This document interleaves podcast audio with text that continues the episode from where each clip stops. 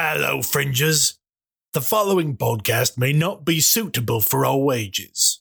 Listener discretion is advised. Look alive, fringers. It's 2099 and we are live and loud in the underground.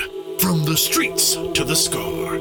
Keep your chip hidden, your gun loaded, and never trade your soul for souls. Turn it up and let them know. Big Brother is watching.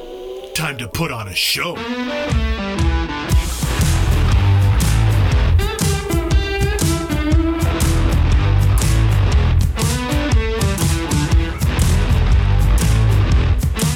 Hello, Fringers. Howdy, Sirens of Titan and Tralfamadorians. Welcome to episode 10 of Neon Trails and Identeco Actual Play. I am your game runner, the Caleb G. It's November. The holidays are looming. Nights are finally falling earlier. It's a little gloomy, but we are here to cheer you up, have some fun. Let's say hello to our cast who have become unstuck in time. First up, trapped in the amber of this moment, it is Mallo playing Galen. Hello! Uh, we're damned after all. Through fortune and flame we fall. And if you can stay, then I'll show you the way to return to the ashes you call. Hi! Hmm, makes you think. Makes you think. Next up, it's very exciting for her, taking his dignity away in the name of love. It's wild playing Bee. Stop. It's hammer time. I was gonna say in the name of love, but you know, I just couldn't help myself. Hi guys. He is a victim of a series of accidents, as are we all. It's Pete playing dog. Excellent Foley work.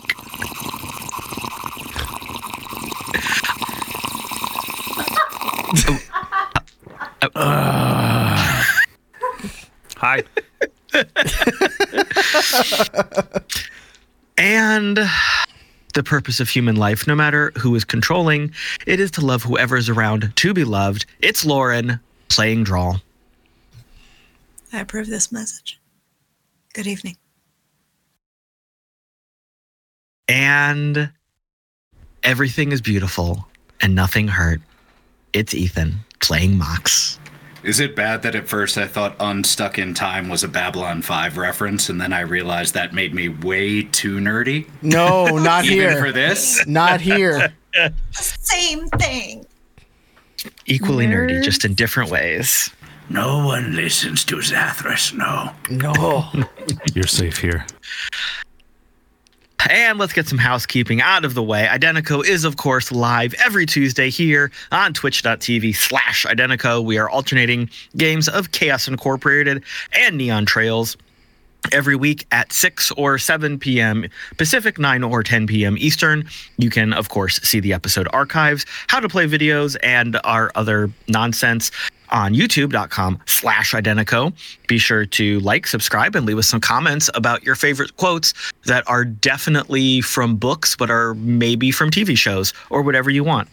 Follow us on the socials for announcements and news. Look for us at identeco or at humanoid games at whatever social media platforms are in existence currently be sure to visit playidenteco.com where you can read the basic core rules for free, find our latest adventure, The Good Doctor, pick up books, the game runner's screen, other merchandise. Oh my goodness, look at all these people showing off their books. It is just magnificent. If you're with us on Twitch right now, spend those channel points, give us some rerolls. I think the crew is going to need them tonight because they are going to get into some shenanigans. Uh, and also check out our show affiliate, Greenleaf Geek, for some very cool dice. Uh, Mr. Mallo, anything else you want to share with us tonight? Uh, just that as you see that it came up in the live stream, we have a second YouTube channel. Uh, go on over to youtube.com slash uh, at humanoid game HQ. At humanoid HQ. We're trying to make sure that it gets to uh, youtube.com slash humanoid HQ. Uh, if you were a fan of Identeco After Dark back in the day, uh, Alex and I are coming back with that. Uh, so check that out. Uh, we also have twitch.tv slash humanoid HQ. Uh, where we will be streaming all of that content and a lot, lot more uh, coming up here soon. So go take a look at that. If you don't, and you haven't subscribed already over there, please do drop a like. Tell us what you love. Uh, you'll see a lot of additional content that we already have up on that channel. Uh, so go check it out. Also, and thank you. This is the first one I think we've been back since a catacon. Thank you for coming out to a catacon. Uh, we sold out of books. I'm really sorry about that. There was only so many I could bring. Uh, I'll bring more next time. Uh, but it was so good meeting all of you wonderful, beautiful people out there. So I appreciate y'all coming in. Mwah. Special, special catacon kiss for everybody who came out. Yes. Well, let's take a step into the Wayback Machine and remember what happened last time on Neon Trails. The crew entered the small shack and met Chev, one of the miners in the settlement. Chev told them how the miners had found some underground caves, but then were trapped by the horned monsters. However, Dog poked some big holes in the story. And with a request from Bee to find a bathroom, things took a wild turn because Chev took the crew down into an old missile silo that supposedly the miners had found. After a long conversation, the crew figures out that the miners are being held against their will and they decided to help. They went with Chev down to the lowest level of the silo and were confronted by an armed individual and his guards. It was revealed that this guy found something in the silo and had captured some of the creature's young to keep them at bay. Mox saw a scientist's spark in this individual and convinced him to demonstrate what he'd been working on. We then saw a giant pit full of thick, black, bubbling ichor that Mox immediately recognized from having it splattered all across his face. The mysterious guy then revealed that by injecting himself with said ichor, he is able to transform into a terrible, monstrous hybrid of the skull, stag horned, creepy monster thingies. And uh, that, that's where we left off with him telling Mox that he was ready to sell to the highest bidder. Chat would like to remind you that last episode will be always known as the piss episode. Uh, because Dog did due diligence to make sure we had a great distraction by doing that. Uh, maybe we need to go back and rename that show. change, change the title. But here we are. Mox, you are uh, facing down a, a big, creepy guy. And one of the last things I recall saying to him, not the last, but one of the last was, Are you still in there, buddy? And he explained how he is fully in there. All right. Um, don't um, take this the wrong way, but you're very, very intimidating looking right now. And, you know, that's a testament to what you've created. Put it. Are you able to just, um, not be that whenever you decide? Uh, you hear a rasping, rumbling laugh kind of start in this thing's belly and echo out through the skull. And it kind of turns into a little bit of a cough. And you see the reverse of that terrible transformation you saw just seconds ago. It is incredibly unnerving to see not only a person who was about your height, a little bit shorter, uh, Hulk transform into a giant bird monstrosity. And but then just to reverse it like it, it is just boggling to your mind to see this much flesh and muscle start to fold in on itself. And shrink down it doesn't make sense physically and scientifically how this is happening to you. And that rational part of your brain that's trying to figure it out is kind of suppressing the biological urge to just either vomit everything out of your stomach or maybe also both shriek and run at how disgusting this is. But you stand there trying to figure it out.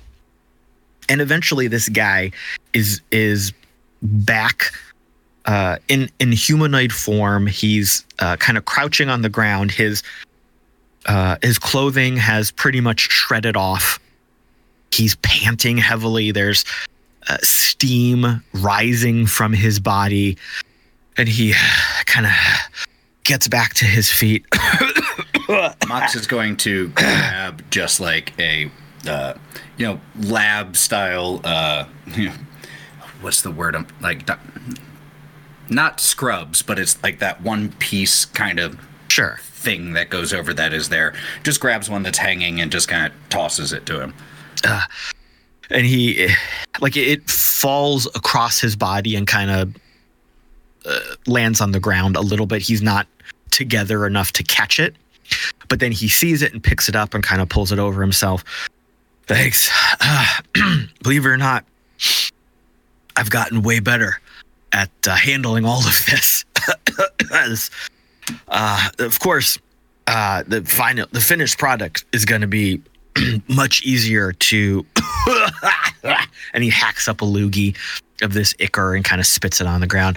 It's good the finished project is going to be so much better uh, in a transition both into and out of the combat state uh, within the next week couple weeks of trial cycles will be operating on all cylinders This is genuinely, genuinely incredible. It.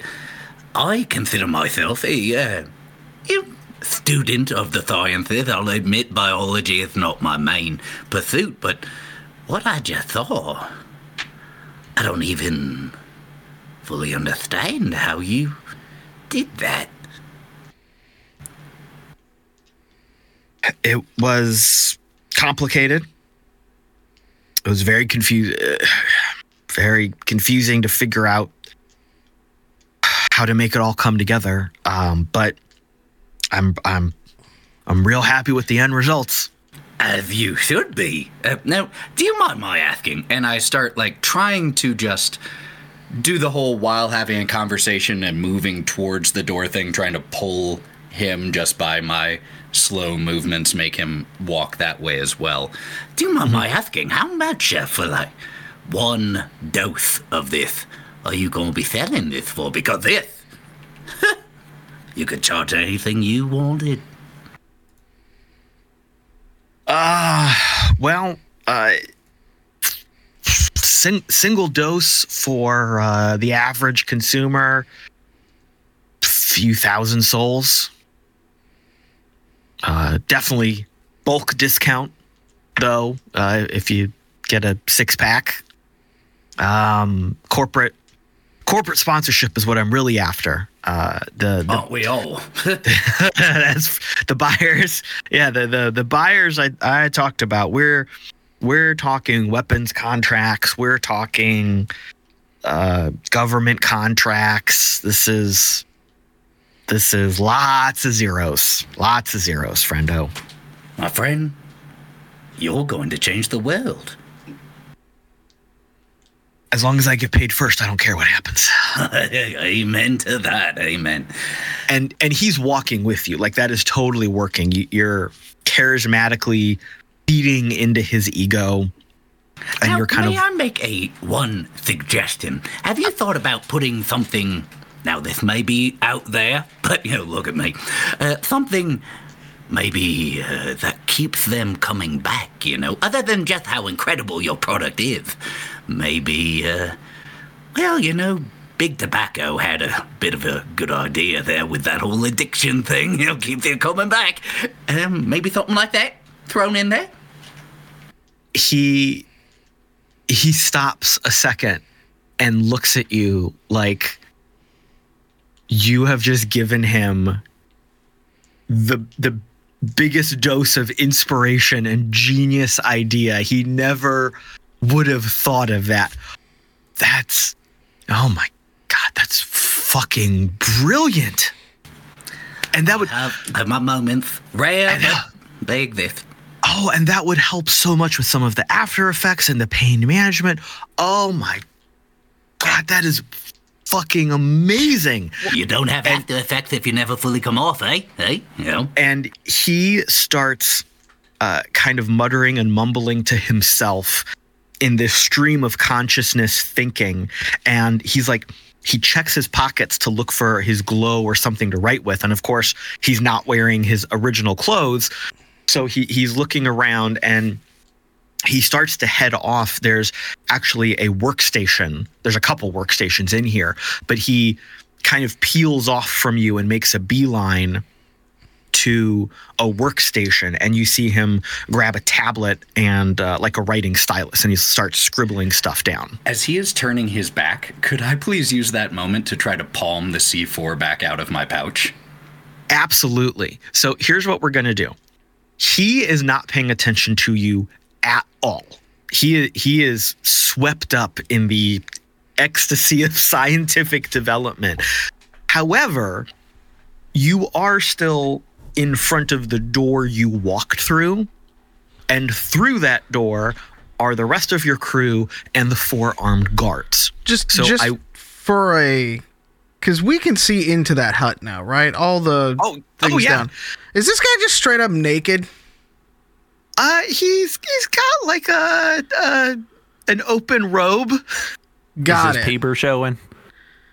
It's his butt. They go Paint on. a It's probably his butt, him. right? I'm just getting full. that's open. It's a full moon tonight, right? it's Gi- Butts are his, better. his his butt's definitely hanging out yeah Give me th- one th- of your poetic descriptions. uh, you, you see two One of them there poetic you see two descriptions. sculpted cheeks of flesh in a wonderful uh, sunburned, sun-kissed tan, uh, m- rippling with muscle as he walks away from you, uh, very busy and focused on uh, writing down some scientific concepts. Wow, smart and ripped butt. Dog can't compete with that. Get it, Mox. Turn, turning into a giant monster back and forth has a, a, a great, uh, you know, great, great uh, health It's gonna be huge with the bodybuilding community. Yeah, Sinewy. Yeah. Lots of sinews, lots of tendons popping out all over the place. The new bro culture. but yes, so uh, I'm going to have you still make a sleight of hand check. Um, the guards are still looking at the rest of the crew.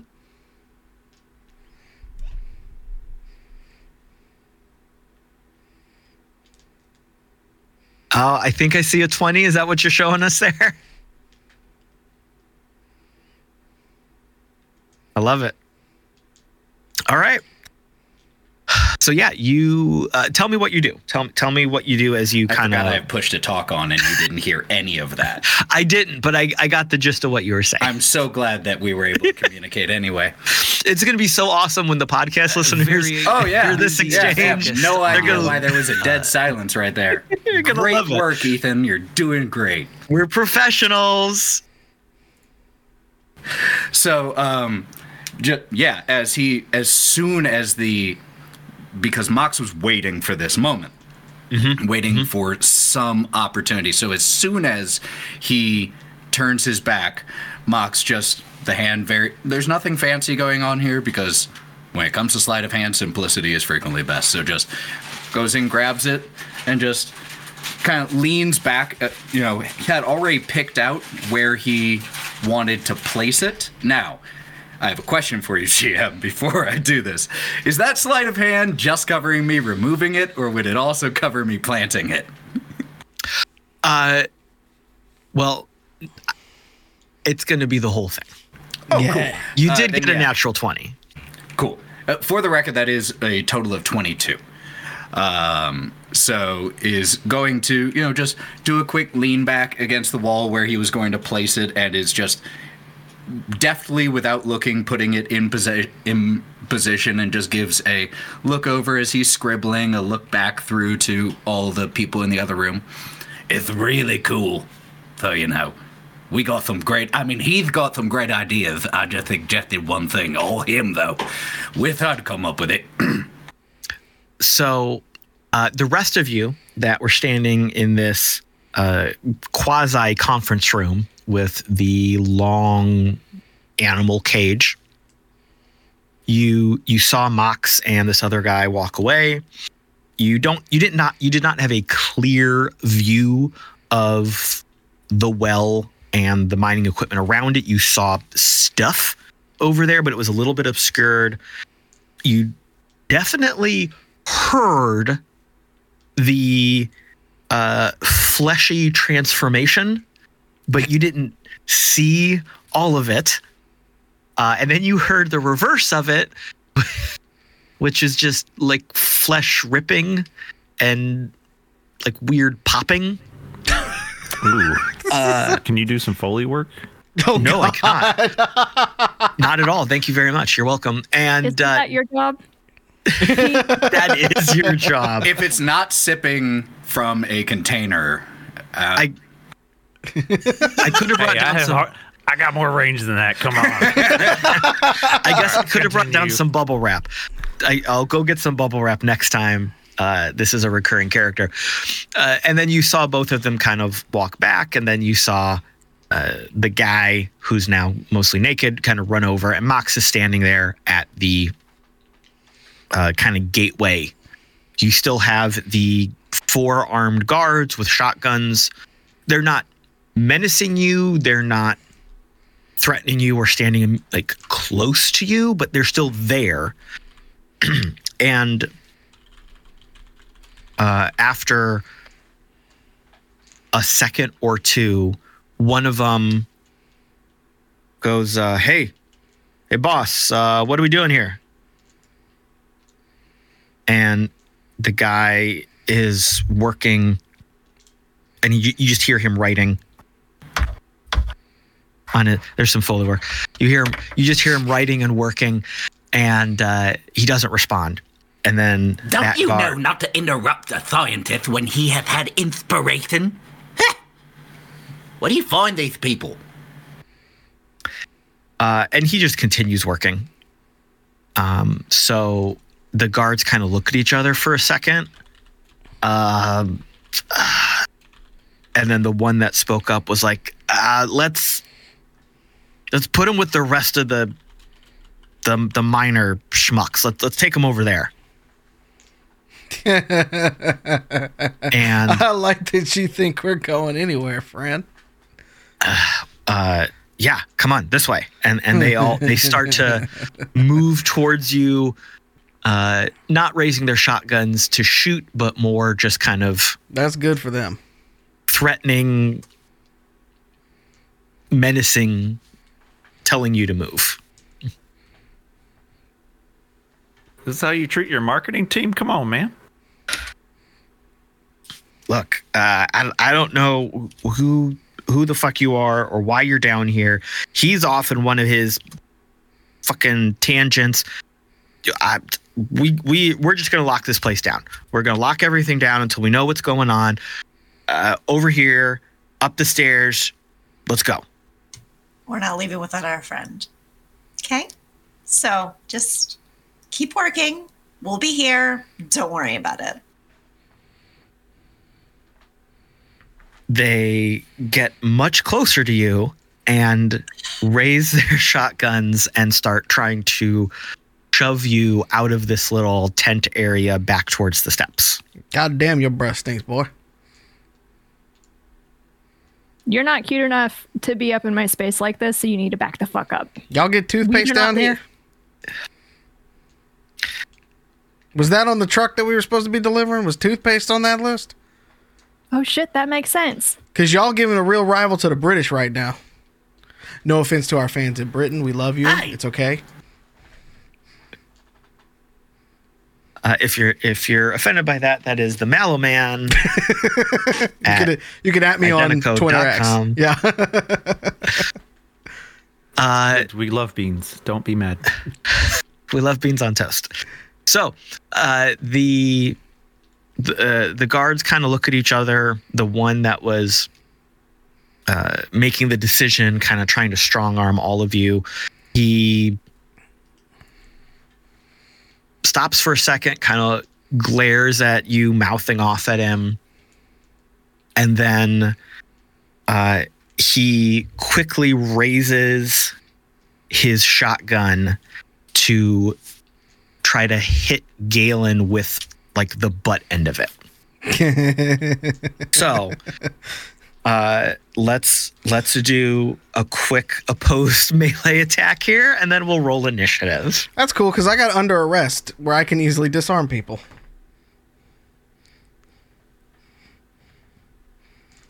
Like I planned this. I rolled a 21. What did he roll? oh my god so much lower uh yeah so he uh like he was looking away from you at his partners but you saw him shifting his weight and his arms so you saw this shot coming a, mi- a million miles away uh, you saw him uh, like drop his shoulder so he could bring the butt of the shotgun like up towards your chin. You can easily sidestep this. Describe that for me. Are you like matrixing out of the way? Are you letting it brush past you? Uh, I think we need to uh, de-escalate this situation a little bit. So as he goes, we're just gonna kind of sidestep and then just kind of take our hand uh, with the other one and uh, almost kind of like jujitsu, but we're gonna just kind of take that up and over him a little bit and just point it into his back uh, with his Oh. own shotgun, and just uh, Okay. you know, just just let him know that uh, you know, we ain't going nowhere. That's what that's what's happening. Drall said we're not Okay. going anywhere. We're not going anywhere. All right. Uh, instead of an initiative check, I would like you to make me an intimidation check.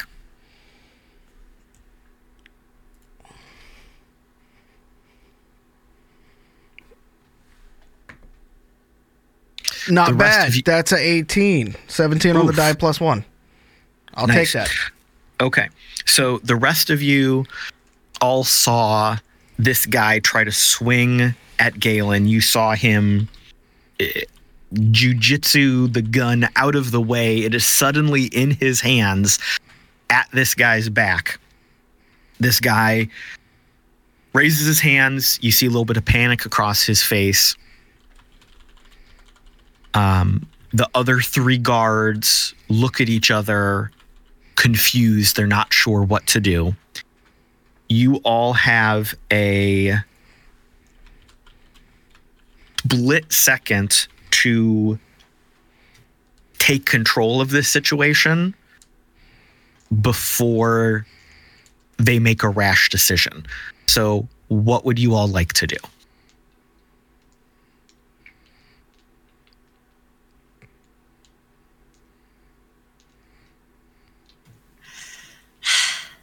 Drall wants to be really dumb about this. Be dumb. Okay. So she, well, yeah, that's all I needed. Uh, she is going to uh, pull out two um, palm to combat knives from either pocket of her legs and uh, walk slightly forward, putting uh, like to where she's kind of crossed slightly over Galen in the front. Mhm. Um, and she she pats the sides of her leg. I said, "We're not leaving without our friend. I suggest you get back to work."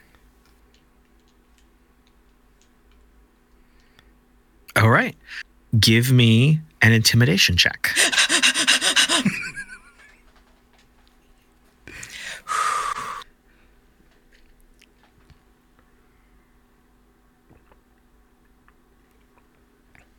It's under charisma. Oh, I found it.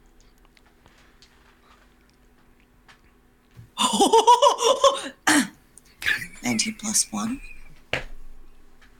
20. All right. So the other three guards are standing there.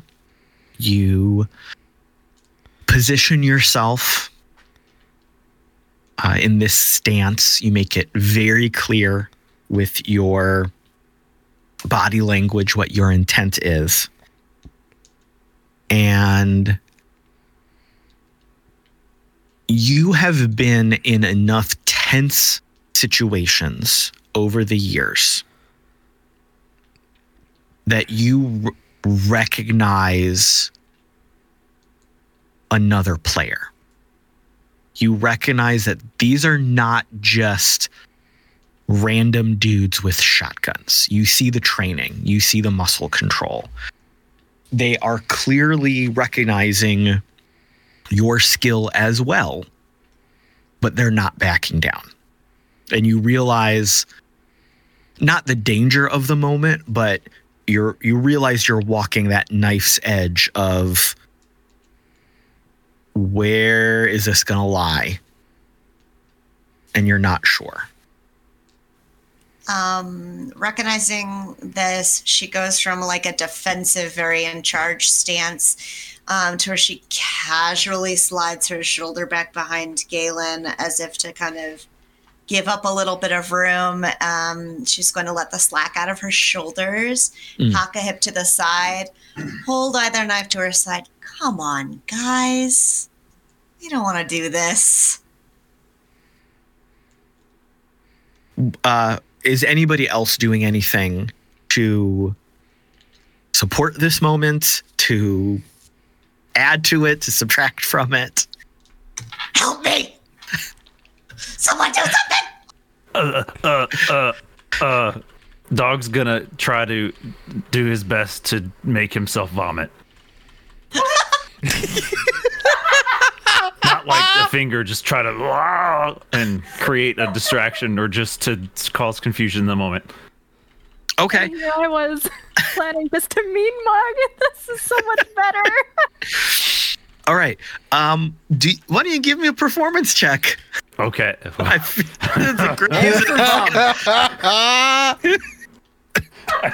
I'm just Oh really no. envisioning Caleb's notes and the hours of prep that he put in.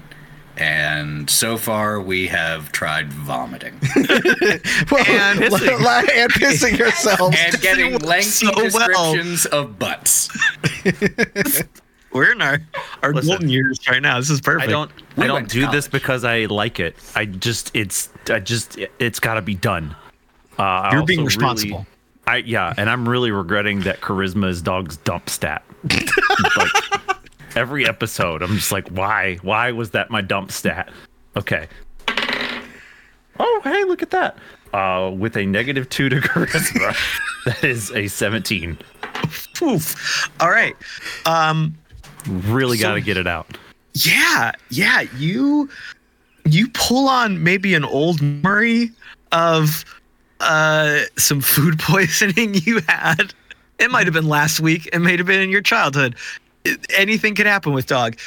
Um, you're not like you're not actually vomiting, but you're putting on a great performance.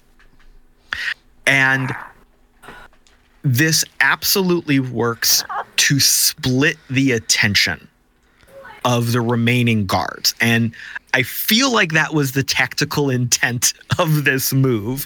So right now Yeah. we've got one guy who's frozen. Galen has a shotgun to his back. Uh, there's three other ones. The one that uh, Drall had kind of been eyeing down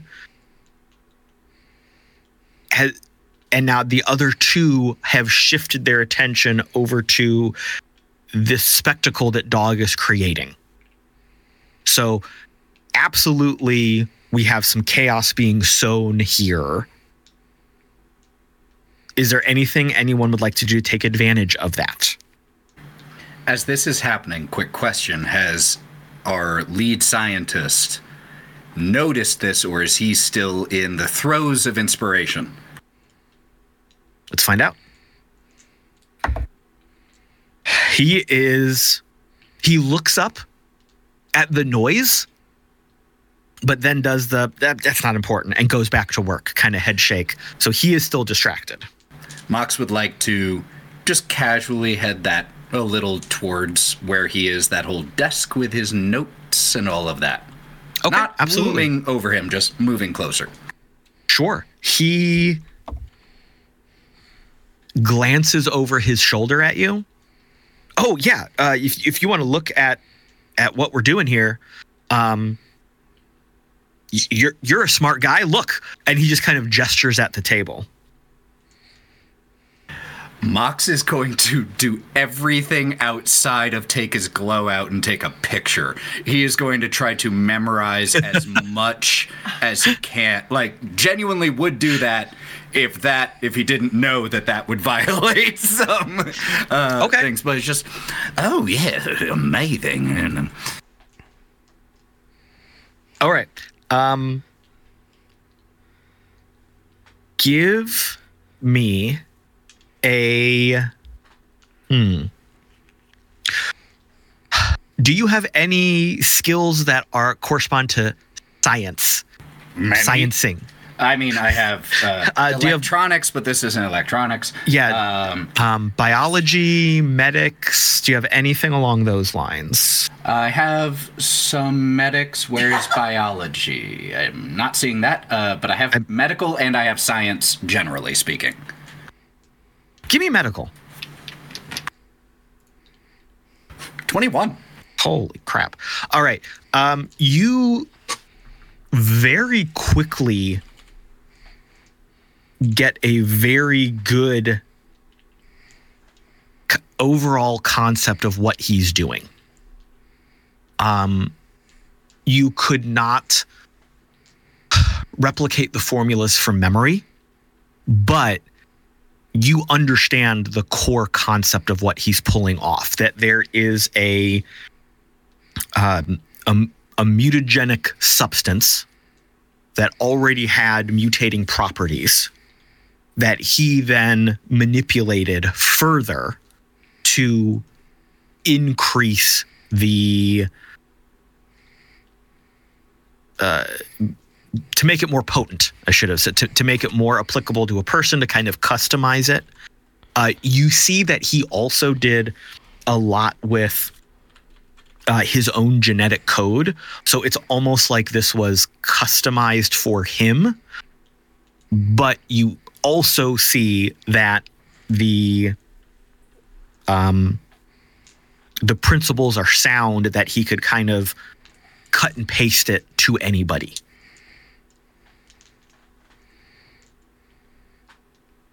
All right. Um, so, yeah, that's what Mox do- is doing during this. Okay. Rest of the group.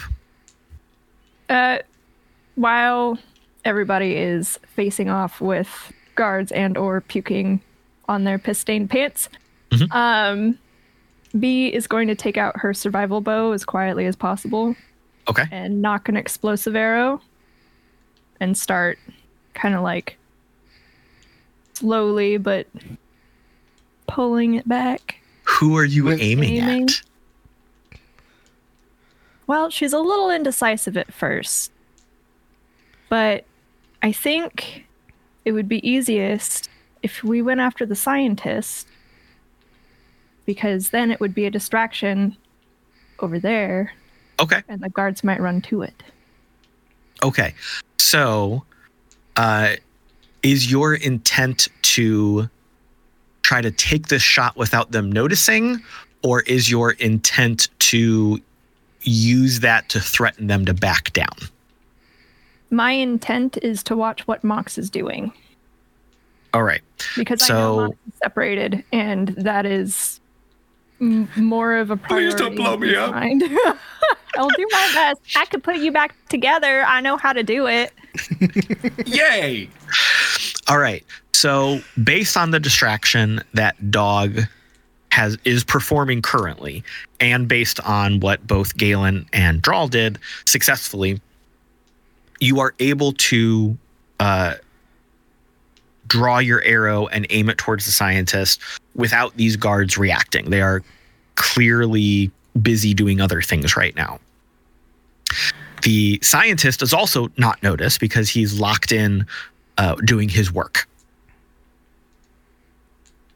I have something, but I it, I would like everyone else to do what they're going to do first. Just Did did the guard in front of me twitch? Um, he definitely uh, jumped a little bit when Dog started heaving. How much And- uh how much damage does that shotgun do? a lot. uh, what, what? Hold on. What kind of shotgun was it? I, uh, it was a combat shotgun with, um, that is three d twelve. yeah. Sweet. Thank you. Well, does he have a slug or a buckshot? I was gonna say they were slugs. Jesus Christ. Okay. Ow. So it's 3d12 you said? Yeah. Uh that's 24 damage into his back. So when the when this guy just jumps because, uh, because dog is pretending to throw up, you you shoot him. I love it. Okay, cool. How much damage did you say it was? 20, 24. 24. Oh my god. Okay. I, ro- I rolled uh I rolled high on the d12s. All right. So, uh, in the midst of this uh, moment of chaos, thunder rips through the building, echoing off of the silo walls as this shotgun erupts. And once again, blood and gore splatters across the group as a hole just punches through this guy's chest and he drops to the ground bleeding out. The other guards uh, react to this and immediately uh, pull up their shotguns and draw on the rest of you. Uh, most of the guns are all aimed at Galen because he just shot one of their friends. Can I quick draw and throw a knife? Absolutely, you can.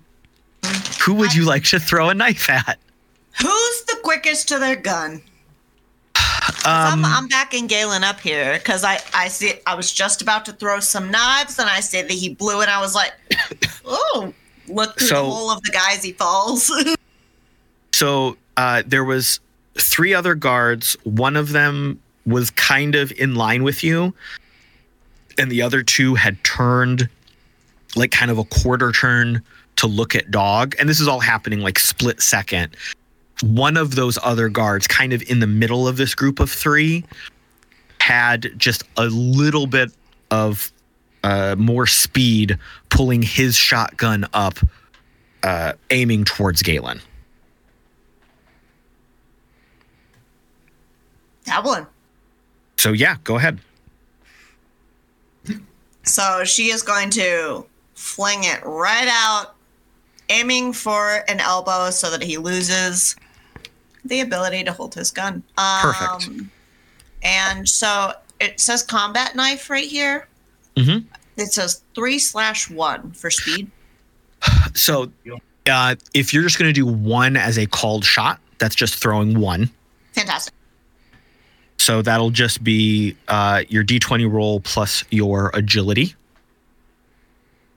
Five to hit. 21. This dude didn't have a chance.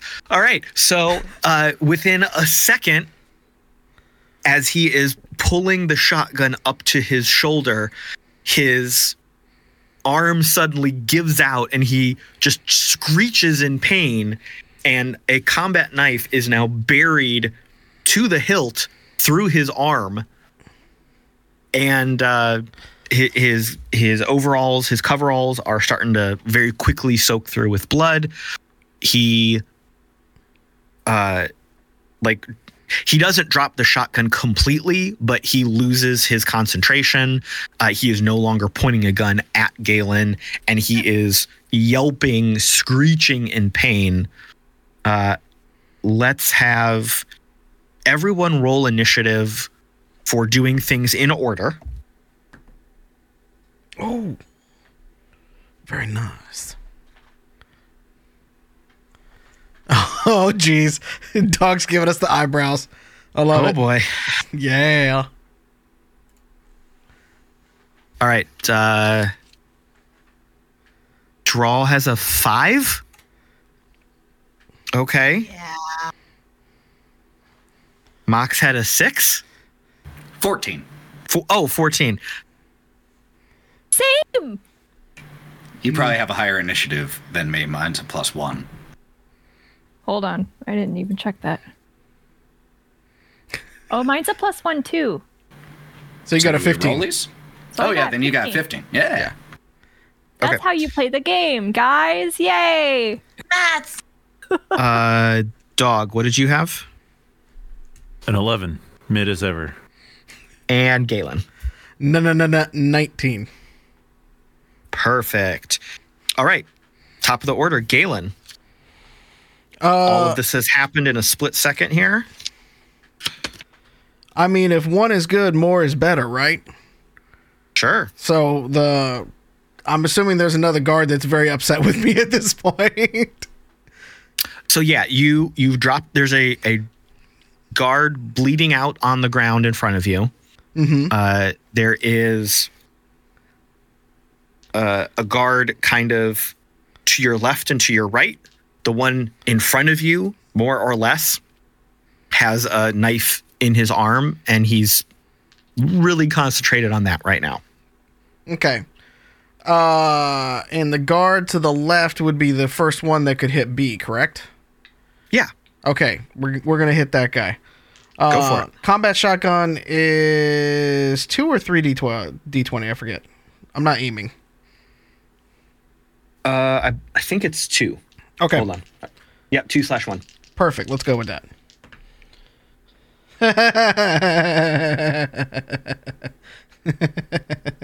it's not a good day for him.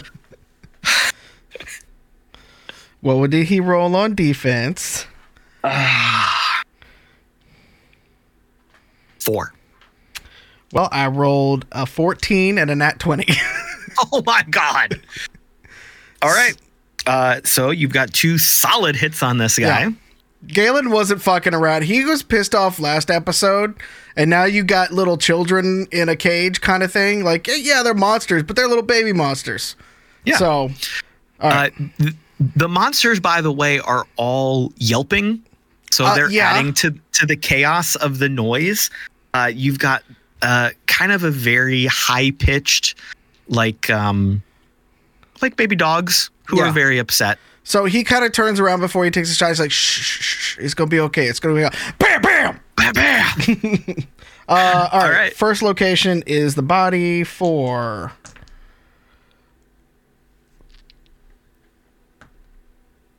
Twenty-seven. and where where that nat twenty hit, buddy? in the body. I rolled Also a three. body. I rolled a three on that one. Uh, for nine plus nineteen. He's, my God. All right. Uh, two two giant cookie cutter holes just punch out of this dude in a very anime style blam blam and he drops to the ground well done I told y'all. I told y'all not to fuck with us, but no, y'all had to go off and start some bullshit and brandish weapons and stuff like that. And this what that's what the hell's gonna happen. Drall just goes, yeah. Bee And she aims with her knife. Thanks, Daddy Galen. yes. it is your turn Um. Bee is doing her best to remain unfazed by the chaos that is unfolding in the chamber that she is in, um, and is still trained on the scientist. She's like, there's chunks of body blown on the side of Bee, and she's still focused all right um and holding her turn. i feel like Bee is a very confident and confident and competent in her skills So I feel like she is able to stay focused through the distractions and not accidentally shoot somebody. And she also very much trusts the team that she's with. Yes. In her mind, everybody that she has been traveling with is like is family, which Mhm. I know it's because she's also very young and naive, but that's already what she has decided. So she's just like, nah, these guys got this. I know they got this. I'm focused on this person over here. All right. Uh, Mox, you have just heard a lot of gunfire erupt. Is holding an action a thing? Yeah. Okay. Um. Yeah, fuck it. I'm not even gonna hold the action at this. Well, because the first part of the action is drawing the gun and placing it directly on the back of his head. My 45. Sure. Just Uh, with the distraction that he had on top of all of these other distractions, you are able to do that successfully. and as the barrel touches the back of his head, I want you to know that I'm sorry about this. What you've done is. I wasn't lying when I say it could change the world. And I could destroy your notes, destroy your experiments. But as long as you're still alive, you can do it again.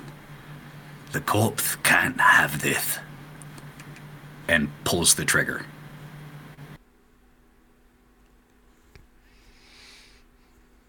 Uh, all right. I'm. You can't miss at this point. So, uh, Fine with the roll. uh, Like, I can. yeah, but eh, rule of cool. That that was just too good. That was too good a monologue. You successfully execute this crazy scientist motherfucker. and now I pull out my glow and take pictures. you you could fucking plug in and download. You could just take all his tablets. They are a little messy. little, a little bit of brain matter on there now. Yeah. You need a Clorox wipe Nah, or Mox two. is but not wanting fine. any reproduction of these notes. is fine with what he has in his head. So just that's the end, and is going to. Is there anything All right. else I want to do in here? Nope. Start walking towards the All right. other room. Um, another thunderous gunshot rips through the room, echoing off the walls. Uh, dog, it is your turn. From your angle, you saw that happen, absolutely. And you saw, you may not have heard the monologue over your ringing ears, so you don't know quite how cool it was. Um, but you saw Mox just execute this guy. Just fucking kill. Well, um, so so okay, there are two guards left. One. Uh, one, two are dead. One is uh kind of dropped down to his knees. He he started to try to pull. No, he didn't. He's not dumb. He he like is holding the knife into his arm so it doesn't wiggle around. Yeah. He has dropped his shotgun. He is Yeah. not a threat. Uh, but there is one that is still momentarily up and reacting to these events. Okay. All right. So dog is bent over. So not slightly bent over, still doing his during all this chaos. Mm-hmm. And dog's going to try to do a cool 80s action move of like transitioning from the vomit sort of position, like and be like, because dog's always packing. And Yes. Did you just bring out a water bottle? Props. I got Foley and props. Holy props. Man, Just call me Carrot Top. Or anything you can't do? this show, show y'all, please spread the word. We are bringing so much to th- to this content for you, the listeners, because we love you so much. This is this is value entertainment right here. Valuetainment. All right, so um, are you coming up with a handgun or your shotgun? Uh, my handgun. I think the shotgun would be a little tough to rustle out from my Sure. pants. Um, are you threatening him or are you shooting him? Oh no, I'm I'm straight up whipping it out from. Blah, bah, bah, bah, bah. Oh, okay, yeah. take a shot. Dog, dog's ready. Go. All right. So I'm gonna fire my pistol. I'm assuming it's blind firing because Yeah. you know it's kind of hard to vomit and Oh, so absolutely. fire two shots at him. Let's see. Okay. Ooh, all right. come Can on, you dog. beat a five? We'll see. Caleb, your dice don't like you tonight. Well, earlier they were. I got like three twenties in a row. So So 16 on the first one and a five on the second one. So still, still yours. I can't remember if it goes to the defender on a tie. no, we, we're all about we're all about attackers getting it on the in the show. Not Yeah. So Yeah. so we're not playing risk. Okay. Yeah. No. All right. And then we're gonna roll a d12 Yep. for the spots. God, I hope these are two completely different parts of the body. That would perfectly illustrate the spread. Yeah. All right. So uh, a seven. So that'll be the right arm for Mm-hmm. the first one, and then another seven for the second one. Dog's aim is fantastic, even while trying to vomit. So you you you come up out of this uh, performance and just double tap this guy's arm. Oh, it's my, that's a cattail. I hope it didn't wasn't too loud. Sorry, I'm so sorry. Okay, so then uh, let's see. For those of you, those of you new to Identeco, a uh, 40 cal pistol is three d8 damage. So what you're going to want to do is you're going to take your d8 and roll it three times. That's seven, six, and seven. Add that together. I can't. I'm not good at math. I'm from Kentucky. Seven plus seven, 14 plus six. That's 20 on the first shot. Hey, at least we've insulted the British and Kentucky. They're my people. I can do it. Uh, That doesn't count for him. and then that's my culture. Uh, and then eight for the second shot. So 28 total. All right. This guy, you you, this poor guy. Yes. Yes. Um, he, again, slightly quieter thunder, but adding to the cacophony of what's going on in the silo. Uh, the poor little animals are yelping even more now because of all this noise going on. Uh, you, you, your two shots connect. Uh, this guy drops the shotgun. He screams in pain as his arm is hanging limp at his side. His other hand is trying to hold on to these wounds. You see blood oozing, spraying everywhere. He uh he is no longer a threat uh at this point in time. Can uh, can I take the camera for a second? Of course. Dog, sweaty, having pulled up from vomiting. The camera zooms in on his face, and he's gonna look and be like, "Yeah, but I was faking it."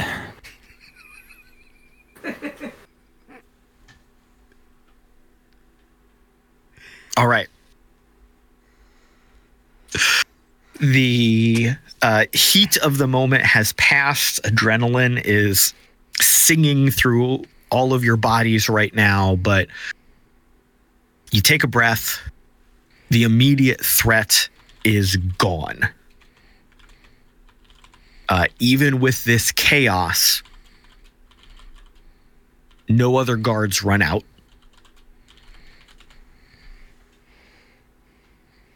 uh, there is still one living guard, but he is just kind of panting and trying and wincing with every breath.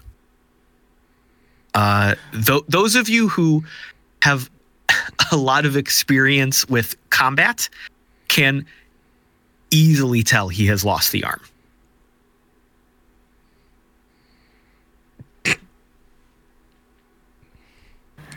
Mox would like to, as he strolls out from that room, a little bit of, you know, viscera and brain matter and skull fragments, I'm sure, uh, on his clothing.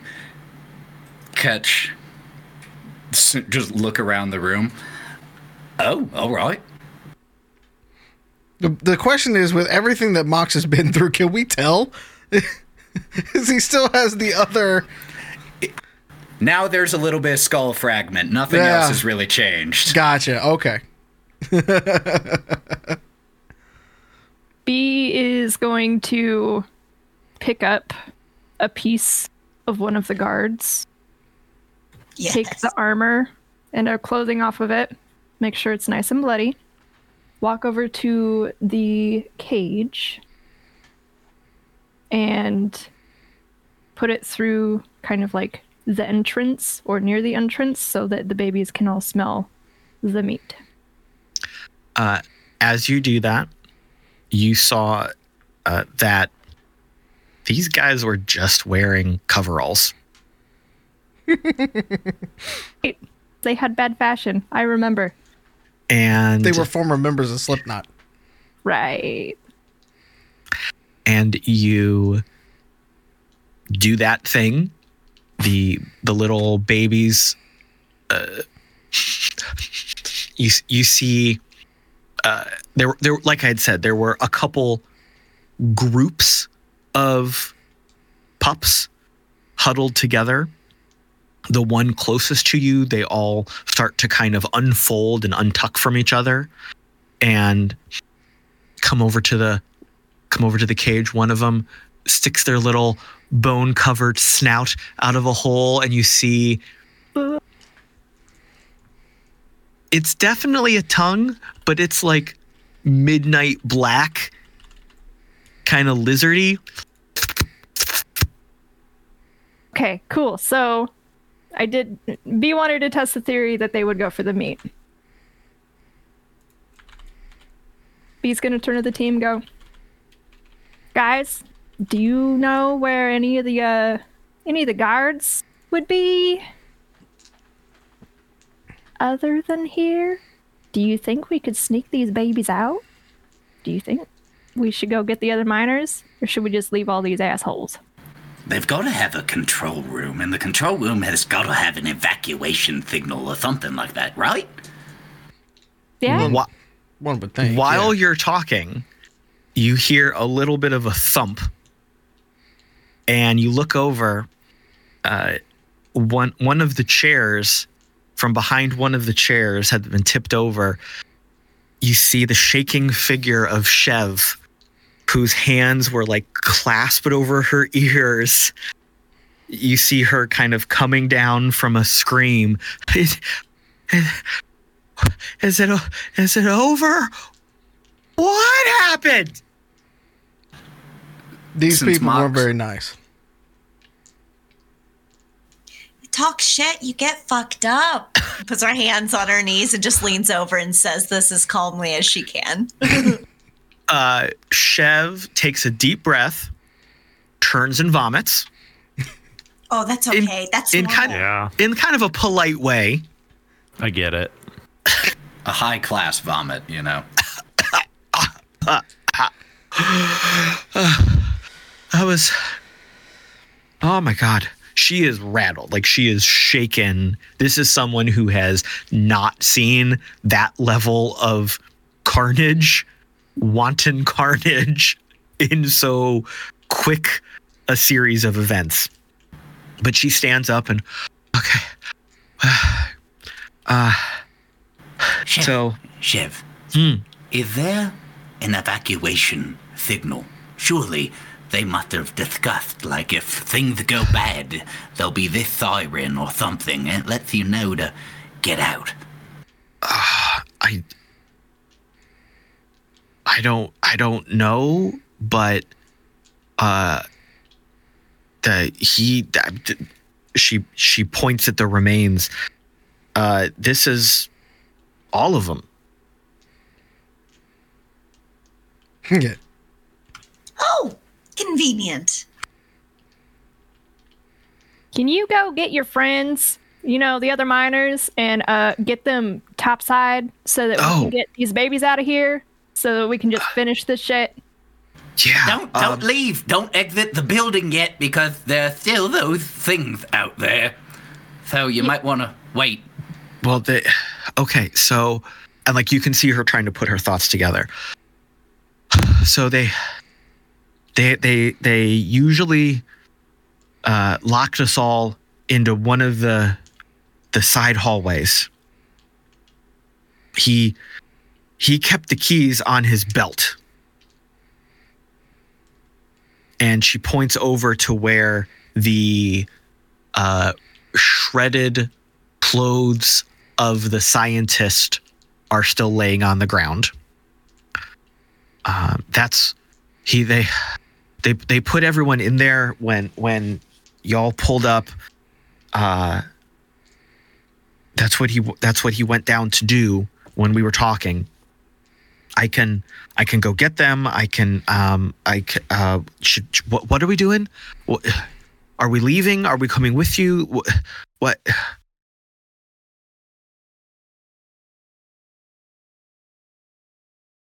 What do you want me to do right now?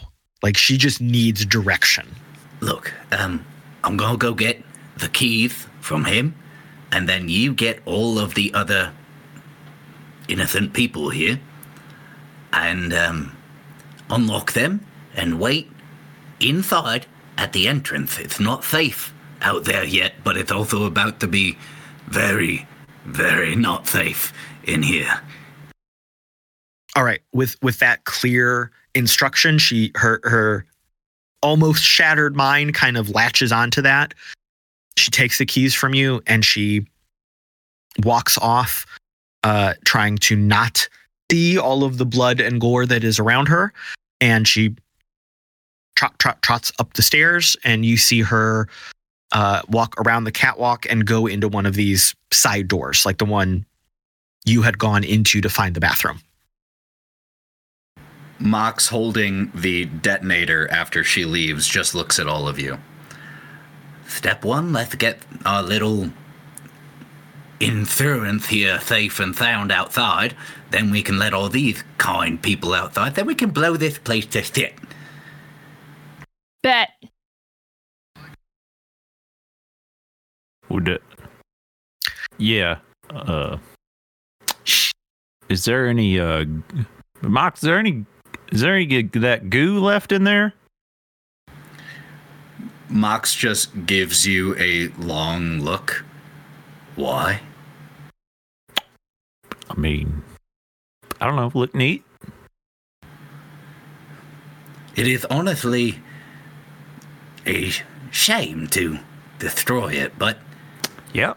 we That's what I have was to. thinking. If there's any of this left, first of all, I'm not even sure that we can control the way that he did. He said that Oh. he'd done this many times and this was not the final version. There are still some flaws in it. And if we leave any of it around, it might fall into Oh. bad hands.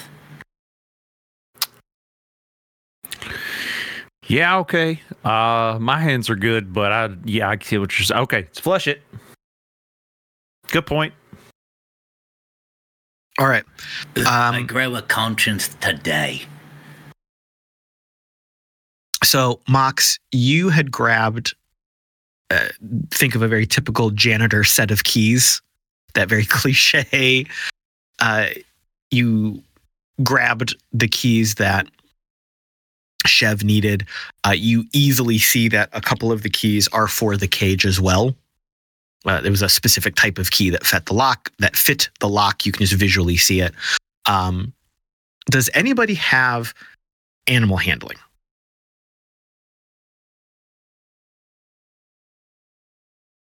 I do, but it's a minus one.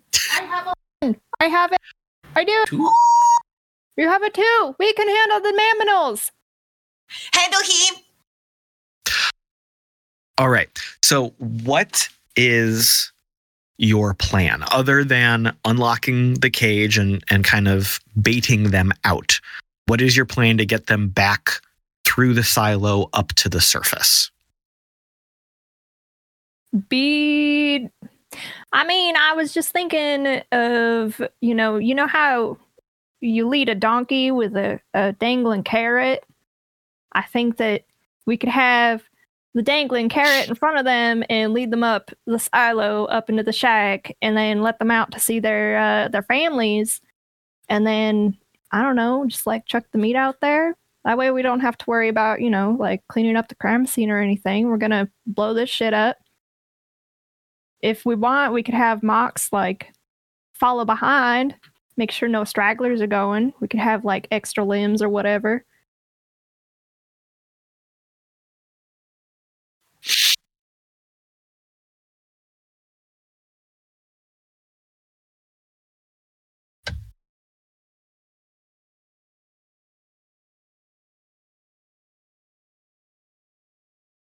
Oh, Oh, yeah. yeah.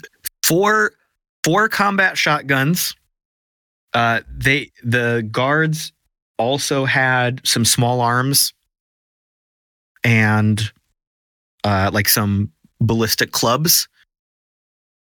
And the scientist guy had um like two nine millimeters. Okay. So what we're gonna do then here is uh we're gonna take these here shotguns and we're gonna stand on either side just in case. Just in case one of them gets a wild hair and we can't control the situation. Okay? Then you two get a little bit far down the way. Like get up top like start getting to go we can get their attention with the stuff okay get because these boys are fast because they caught up to the windy bagel okay and then i want you to run as fast as you can and get them outside and hopefully back to their families and we'll come in we'll kind of we'll kind of come in behind you and just kind of like easily kind of move them along you know Nothing too bad or anything like that. For all we know, they're gonna jump up and start licking us. But you know, just in case they want to jump up and start biting our faces like kids do, you know, I'm you know, I'm just saying. You ever had a cat, a kitten? It loves you, but then it like claws you. You know, it, it like That was my first thought with the donkey uh, analogy. I was like, yeah, but if you tried leading a tiger with a stake? uh huh. But Yeah. baby tigers. Yeah. But But, baby tigers friendly. have big paws still. That's what I'm saying. You know, you ever been to the zoo? I've been to a zoo. They got big I would paws. still cuddle. Would still cuddle. Ten out of ten. Don't Yeah, care. I mean murder paws and all. You know, it's cool. All right. So this is an excellent plan. I love this plan. I would like a an animal handling check from Mox and Bee.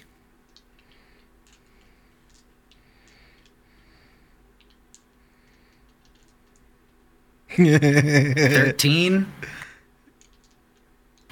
It was almost at four. I am spending a reroll because I just got a two. So hold on, please. Hold. Thank you for that reroll, chat. Thank you for that reroll, chat. Oh my god. Okay. I got a 13. Cool. So th- this is kind of like the uh like the the off to the races moment where Mox and Bee are farther down the hallway here holding this bait and Galen and Dog are there with their weapons just in case. And I I kind of picture uh Well- Drall being the one to maybe like kick open the cage and back up real quick just in case. She uses the tip of the knife and she's like this and she just flicks it and runs. Go, Yep. go, go. So the the first little group, the first little bundle of of creatures uh are right there by the door. And one of them was kind of leaning on it and it kind of like tumbles out uh head over heels like like little animals are wont to do. And it it does that thing where it kind of sits up and is, really confused as it's looking around and it makes like a a very inquisitive little bit of a yelpy noise. And you see it start to sniff the air, and that little tongue comes out, very much like uh, a reptile or a lizard that is kind kind of scenting on the air through its tongue. And then it turns over to where uh, Bee is. And then it turns back a little bit because there's a little pool of blood right next to it and it starts kind of licking it. But then it turns back and it starts to kind of trundle over towards you. And then a couple other ones start to follow it. And then you see that there is some form of communication between them. Like you hear the the yips and the yaps, uh, but they all start pouring out of the cage. They all that you know when like the the big pack uh, of puppies is trying to get out of the very small door. That is what's happening here. 101 Dalmatians. Yes. uh, so so they are tripping and tumbling over each other as they are trying to all get out of this cage at the same time. Uh, if the cage had not been like staked to the ground, it probably would be tipping. A throng of these things trying to get out. And they, a couple of them get distracted either by the pools of blood and gore or just they're interested in uh, Galen or dog. Uh, but then like the other another one will come up right behind it and like bump into it and push it forward and they all start uh, following after Mox and Bee without trouble. Y'all get As they run towards us, Bee's gonna start taking up off like taking off up the the route that we had planned. And all you hear is the Doppler effect of Come on, baby. she runs up the stairs. So uh, th- this is a very comical scene in, in sharp contrast to the explosive murder that just happened within the last 10 minutes.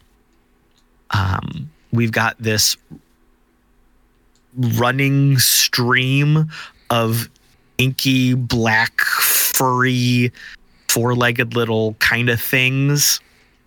Very, uh, uh, like very roly poly bear cub kind of size and stomping around, but they've still got that uh, skull elongated stag head. It's very small, it's proportionate to their bodies. It doesn't have the horns or anything. Um, and, they're just kind of so cute, don't they? they, they really do. And and they're just tromping up the stairs you know one and you are able to get them up all these stairs. There's a couple times where like one of them accidentally goes into a side hallway or an office and like Drall or Galen has to be like hey come on come on Come on, come on. spritz a little water on him to get him off the desk or something. Uh, but you get them all outside. You go up up the stairs. You're back in that shack that you first met Chev in. Is Chev there? No. Chev was waiting with the rest of the miners in a different part of the silo. Crap. Um. Well, Mox. What? Where the fuck are they? in in her understanding, you told her to go get her friends and wait. No, no. I, I said to go up to get up to get up close to the out uh, the outside, but not go out. Damn it! Mox, Well- if you need to go find them, I, I, can need take to go care of these find guys. them. Yeah, I'll be back. If I'm not back in thirty minutes, well, if you hear a boom, you should probably leave. Uh, so Uh, you have to be out of the building before it. you Just Look, it's not the ideal situation. I'm just saying, be prepared for it. Okay, but we'll see for we'll see for first. We'll see before the. Bye. So Mox goes back as this stream of small baby creatures is trundling into and then out of this shack. Um Bee, are you outside of the shack uh, like trying to tell them which way to go or are you just holding the door open and letting them run? Uh, so I believe that Bee probably took whatever chunks of meat Mox was holding before he went down and is standing with her back to like splay open the door and just chucking the meat out the door towards the parents to like encourage them to keep going out that way. Yeah. Like, go All right. on, kid. Find your ba- find your mama, find your daddy. So uh, the door opened in. So you can you open the door in. You're kind of holding it open. It is still broad daylight. Um, it's with all of this happening. It's it's not even noon yet. So you see, you're kind of blinking into the light as it's streaming in to the shack. You look back towards uh, the two vehicles that were parked up on the ridge. And you, you chucked these body parts out into the desert. And the first few of the little creatures are kind of glomming onto it and the and, and they're just playing with it and taking some bites. And uh, that that's kind of encouraging the rest of them. Again they're kind of piling up at the door and trying to shove their way out. Um, you look the vehicles and you see a couple of the larger creatures the ones you had fought stepping out of the shadows that the vehicles cast and you see a a physical change in their body language. Like you see the change from threatening to oh these are our babies and you hear them like calling to these small little pups. You heard them uh, like bellowing and roaring when you were fighting, and now you hear a similar volume, but a much more tender communication. Like you, you can tell you've been around animals before. You you know when a a parent is communicating with a pup, and you hear that type of noise is being made, and when the few that are uh, like kind of jumping on each other's heads to try to eat a piece of this leg that you have on the ground. There, you you see their heads perk up. You uh, see them kind of respond. You hear them yelp back in a very high pitched, excited noise, little yipping, and uh, you see them start to scramble over each other again, just like they had been before, running up through the desert, kicking up little sand clouds as they are scrambling to get to uh, the two larger creatures that are by your vehicles. And within a minute, two minutes, uh, all of these little pups have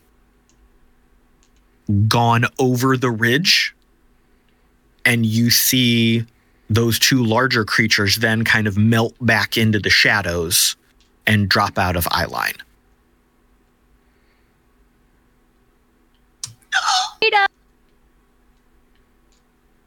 That's Uh, so now you are all standing there in the shack. Um, it is shockingly quiet.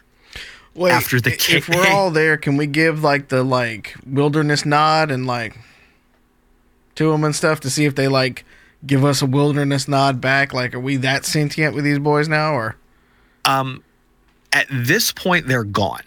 damn it? Like they they have melded, like uh, disappeared into the shadow. In your eye line, you kind of look up to the ridge. You see your two trucks parked there. You do not see their silhouettes or bodies anymore. So they've gone out of your eye line. I was really hoping we could parlay for some like easy passage through their territory Right. too.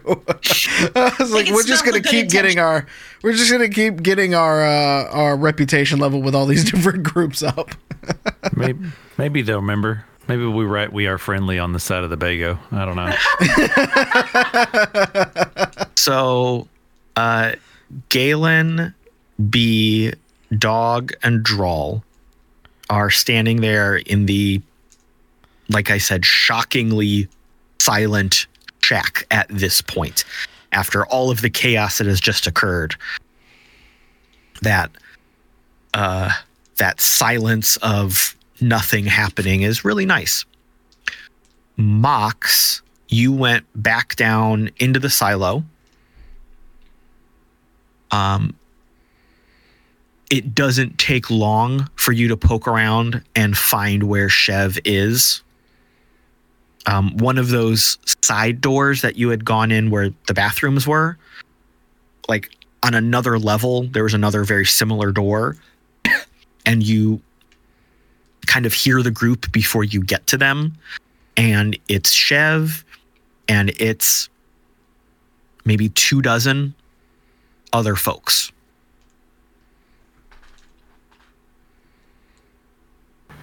Chev, oh, good. I thought you were gonna. Never mind. Um, glad I found you. Uh, we need to get out of here. Hello, everyone. Nice to meet you. Um, let's go. What? Wait, wait, wait. Uh, So, so I know, I, I know the, the the guards, the soldiers are gone. But what about the creatures? Are are we in danger to try to leave? We haven't tested our theory yet.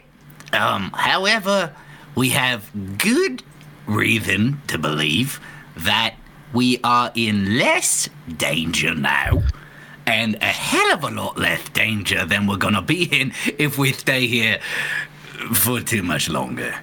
Okay. All right. All right. And let's go. Let's go. And Chev has kind of uh, regained her faculties and her presence, and she is quickly getting everybody to exit and follow the instructions. And as soon as they are ready, Mox just, you know, leads and then waits for people to pass, catches Yep. up, you know, just herding them upwards. So, uh, do you want them to all try to go out the same way you came up, all piling into that same shack, or do you care if they take some different exits? Crew, remind me, did our glows work inside the silo to communicate with each other? Damn. Well, then, until I have uh, talked with the people who make better plans than blow it up, we're going to all go to the shack. All right. So, uh, within a few minutes, that silence in the shack is broken. You hear uh, the general quiet din of voices coming towards you. And within a second, you see Mox and Chev emerging from the tunnel with a big group of people behind them. And the, sh- the shack is pretty small. So, all of you in there, i it's kind of at capacity. So, everyone is just kind of milling about in the hallway for a second. And you hear kind of chit chat. You're all, uh, the, the, what's going on? Uh, Can we get out of here? Uh, what, what, you just hear that very muffled, confusing conversation of everybody talking at the same time about what's going on. All right, uh, quick team huddle. Um, first question, Drall. Um, did our buddy Veek, did he happen to get paid ahead of time for this delivery? Um, Not that I'm aware of. As far as I know, you only get paid upon receipt. well, he's going to be a little upset then, as no one really here to pay the bill. Oh shit! oh shit! Which means we won't get paid again. So on. Hold on. Zeke said he cared about these people. If we bring them back and tell him what we saved them from, I bet you he'd pay double. Well, see, here's, here's, like here's my thing. This right here, this is a lot of people. Um, I don't know if two dozen could fit in the wind. I was about to say Wendigo. You see this? You see this? in the Windy Bagel. And so we might need to clear some room in Zeke's vehicle to fit everybody. That was that was kind of what I was thinking. I mean, I'm sure these guys look pretty hungry anyways. If they want to like eat their fill, right, clear some room, sit up on some of those pallets, be kind of like sardines, continue to clear some room. I think they should be fine as long as we don't go over any speed bumps, right? while you're talking about this, Chev kind of pipes up. Um, hey, so, sorry, I, I, um, I, I just want to jump in here for a second. So, you did actually bring the supplies we'd ordered from Zeke, right? Mm-hmm. Okay. Um, well, yes, we've been trapped out here, but we still wanted to come out here to mine. Those, You wanna? You want to stay here? I mean, we definitely need some equipment. Uh, there, there's some injuries we need to tend to, but we still came out here to make money. While we were doing our work, those guys found us and basically captured us all and forced us to help them and well, kind of frankly killed some of us until we did help them. So uh we we want to work. Chev, that's all fine and dandy. Uh, but do you have like I don't know another shack to live in other than uh this place? Because I don't think it's gonna exist for much longer. I don't think it can. Well, we we built like five shacks and then we had the tunnels going back. Um and then uh we accidentally dug into the tunnels that went to the silo, which is how that guy ended up capturing all of us, sort of. Mom, do you think you could control the C4 to like do a controlled demolition? Yeah, that's what I'm. Because where the C4 is planted currently, you know, this is a silo, but I did not hear that we were, at least in that immediate space, in like an active silo. So if it were detonated there, would it simply, at least according to my fairly decent knowledge of explosives, likely simply destroy and collapse that immediate area? Or does it seem like it would cause enough problems that would lead to a much bigger boom? with as far back and deep as you went, the explosives that you sent would definitely have a big impact on the silo itself, but it's not like it would collapse the entire area and turn it into a sinkhole. I was basically asking, is there a missile that's just gonna like set off the uh the payload on? No. Yeah, I think, um. Well, you certainly won't be able to use the silo anymore. Well, we didn't want to use the silo. Well, that, that, hey, hey, hey, hey, hey, breathe, hey, take a sec. I'm on your side here. Um, might not notice, covered in bad guy brain. Um, so I think, um, if we just get everyone out of here before this, um, we sh- should be fine. Uh, may I make one suggestion, though? If there is anyone who has been dissuaded from staying out here from this experience, if any of you want to come back with us, we have room. So let's kind of montage a little bit here. So what's going to happen is the miners are all going to talk and chit chat back and forth a little bit. And what's going to happen is that the the vast majority of them want to stay and want to work. So they will start uh, when they see that the creatures are gone. They will start unpacking Zeke's truck. Um, they will uh, move things into some of the other shacks that you haven't been in yet, and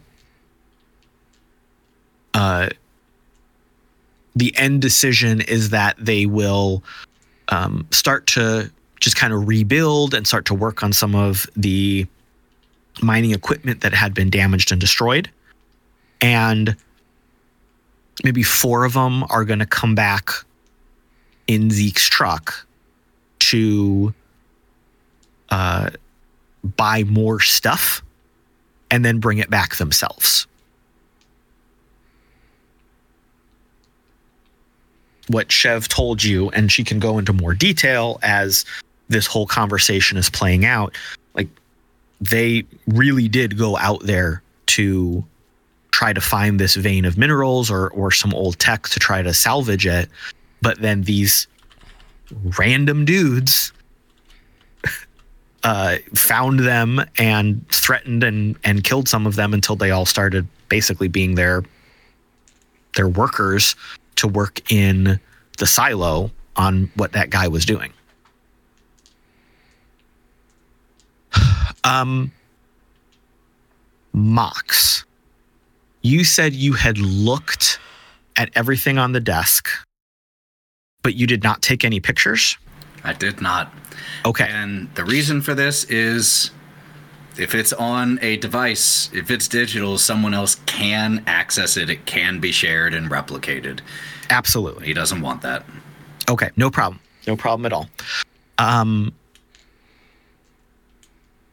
so the miners are all getting getting the supplies unboxed out of the truck. Uh, it takes most of the day because I mean it's it's hot. They they've all been exhausted. They're not in great physical health, uh, so it takes a while. But they're able to unpack everything, and as the sun starts to go down and it gets a little bit cooler, um, they are all standing outside, kind of enjoying the fresh air after having been trapped for so long. And uh, you hear them chit chatting about how they're going to rebuild and what they're going to do, and it seems like everything's fine. And they say, "Well, hey, um, we we we're going to head back in Zeke's truck." do we do we all want to go together? Do we want to head out together? I mean, uh, we promised that we'd get Zeke's truck back to him, so yeah, Okay. that would probably that would be a good idea. Perfect. Yeah. All right. Um, so Chev is not one of the ones coming back. It's for other miners, and it's not like you met them before, but you interact with with them during this day of unpacking and hanging out. So you're on speaking terms with them, no problem. and you start to drive back. We're gonna need to take the long way though. We can't take them through DJ territory. We're gonna do the Right. long way.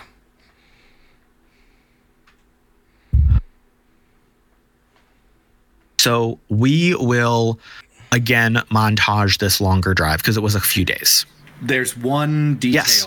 of the montage that still needs to be said, and that is Please. once trucks have been unloaded, everyone has gotten in and cleared the space. Mox making sure everyone is at a relative as safe a distance as possible, and just kind of pauses for a second, trigger in hand, shakes his head. What a waste. Boom. So th- this was pretty far underground. So it's not like you hear it or really feel a huge impact. Uh, but you know that it went off.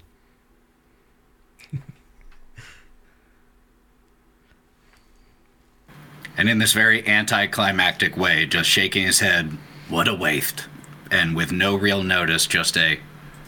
"Hmm." Gets in the windy bagel and says hello to Argos. Um, and as you get into the Windy Bagel and uh, Drall gets into Zeke's truck with Bee, she sits down in the passenger seat. She pulls up the glow. Everybody smile! And sends a photo to Zeke. Uh, so now that you are back outside, and after Mox had pressed the detonation, your glows work fine. Uh, cheeky breaky. Um, so you all start to drive back. It's a long few days, but nothing really happens. So everyone can take turns, uh, sleeping, talking, catching up.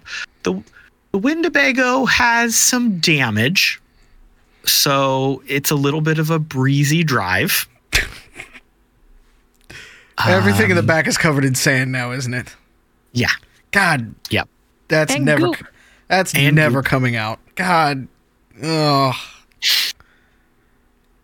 but you're also able to uh, trade back and forth driving with uh, the other the miners that were driving Zeke's truck, and during the evenings when you take a break and you take shifts sleeping, you know you're you're sitting around the campfire, you're trading stories. It's all shockingly calm. It- It's a pleasant little road trip. Um, Mox, you had the you had that big janitor key ring when you were in the silo.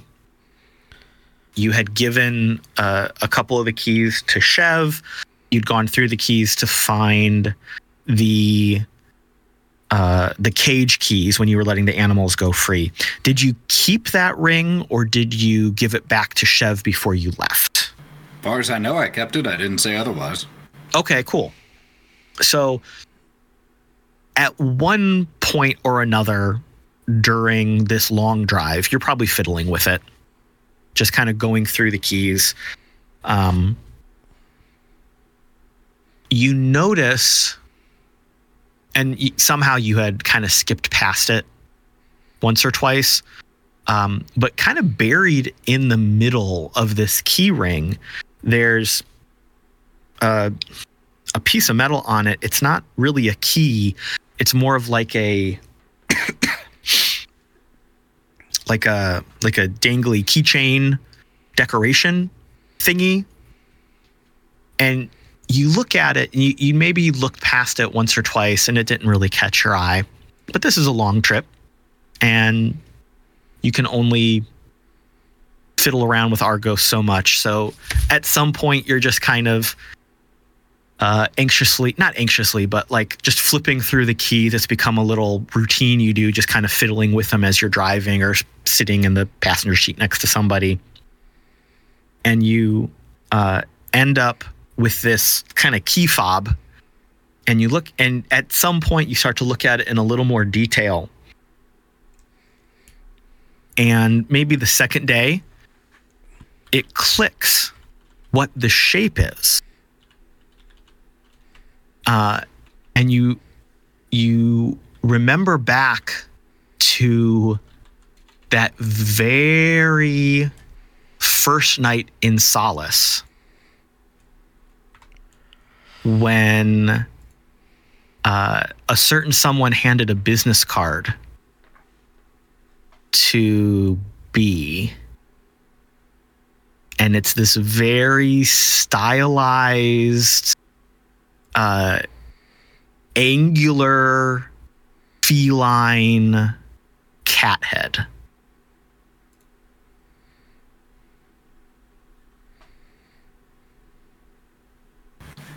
And isn't that just a weird coincidence? Assuming that Bee and Drall are still in the other vehicle, I'm gonna wait to bring this up to Bee's attention until the next time we stop.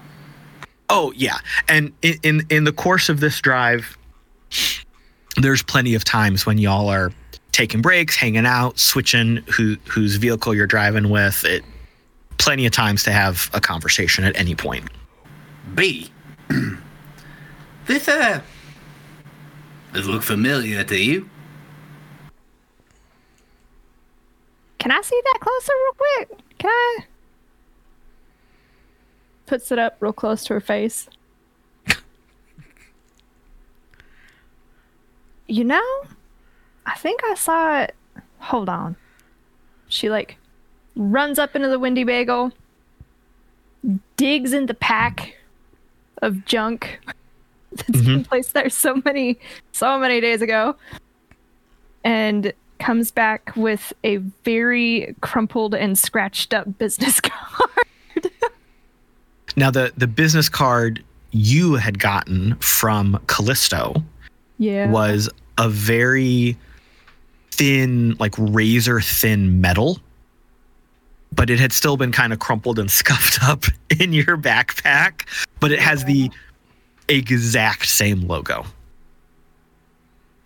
Here. What do you think this means?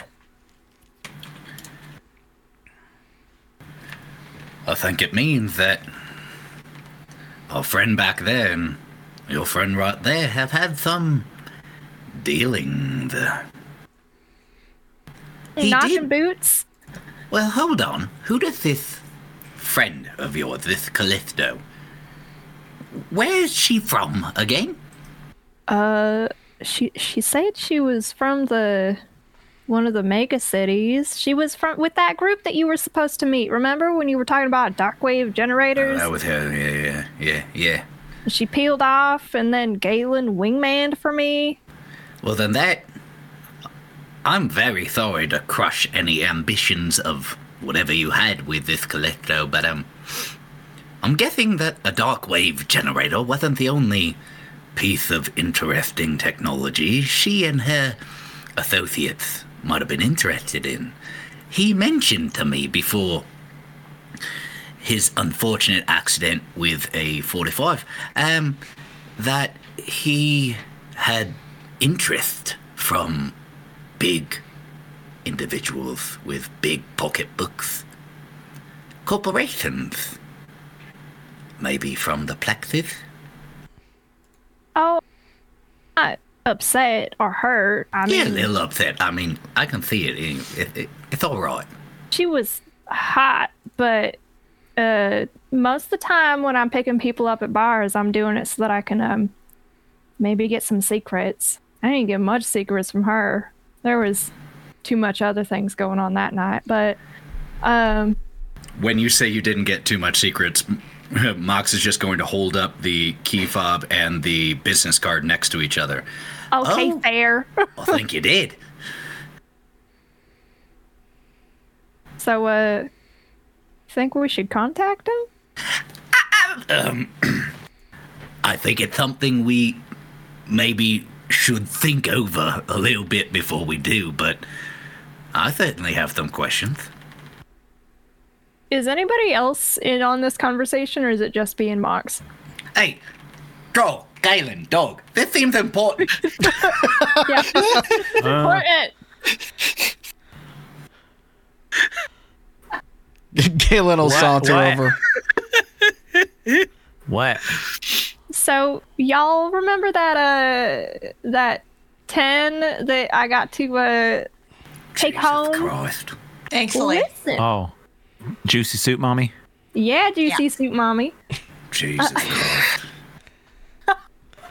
Listen, you ain't the only. You only ain't the only thing I pitched tent for.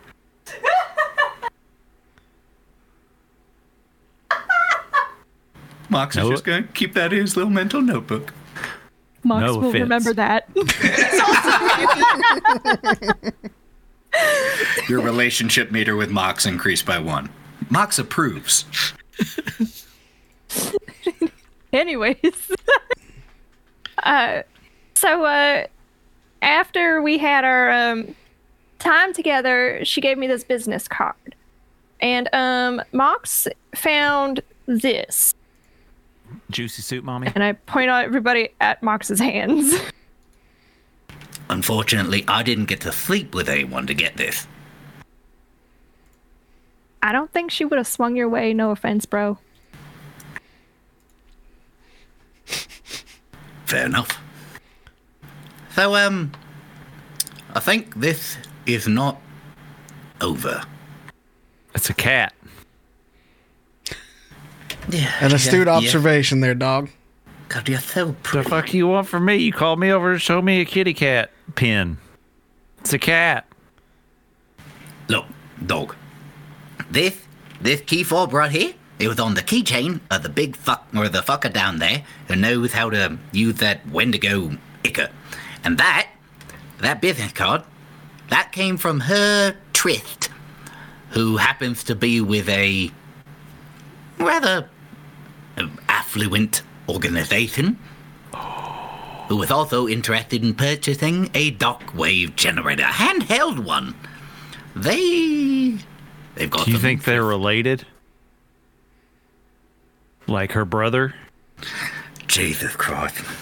I, I don't think it quite works like that. I, I, I think this conversation will go on a little bit into the night, so we can let that happen.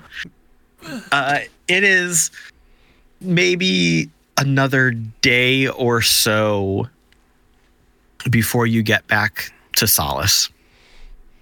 Um, again, very uneventful, thankfully calm.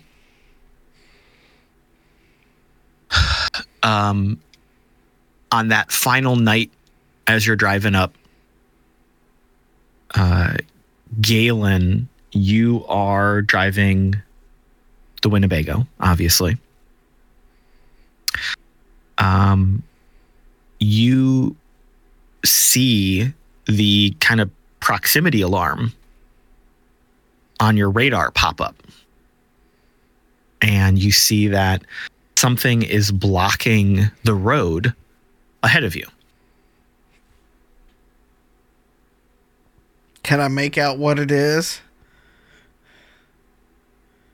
It it's a pickup truck, Oh, like an armored pickup truck.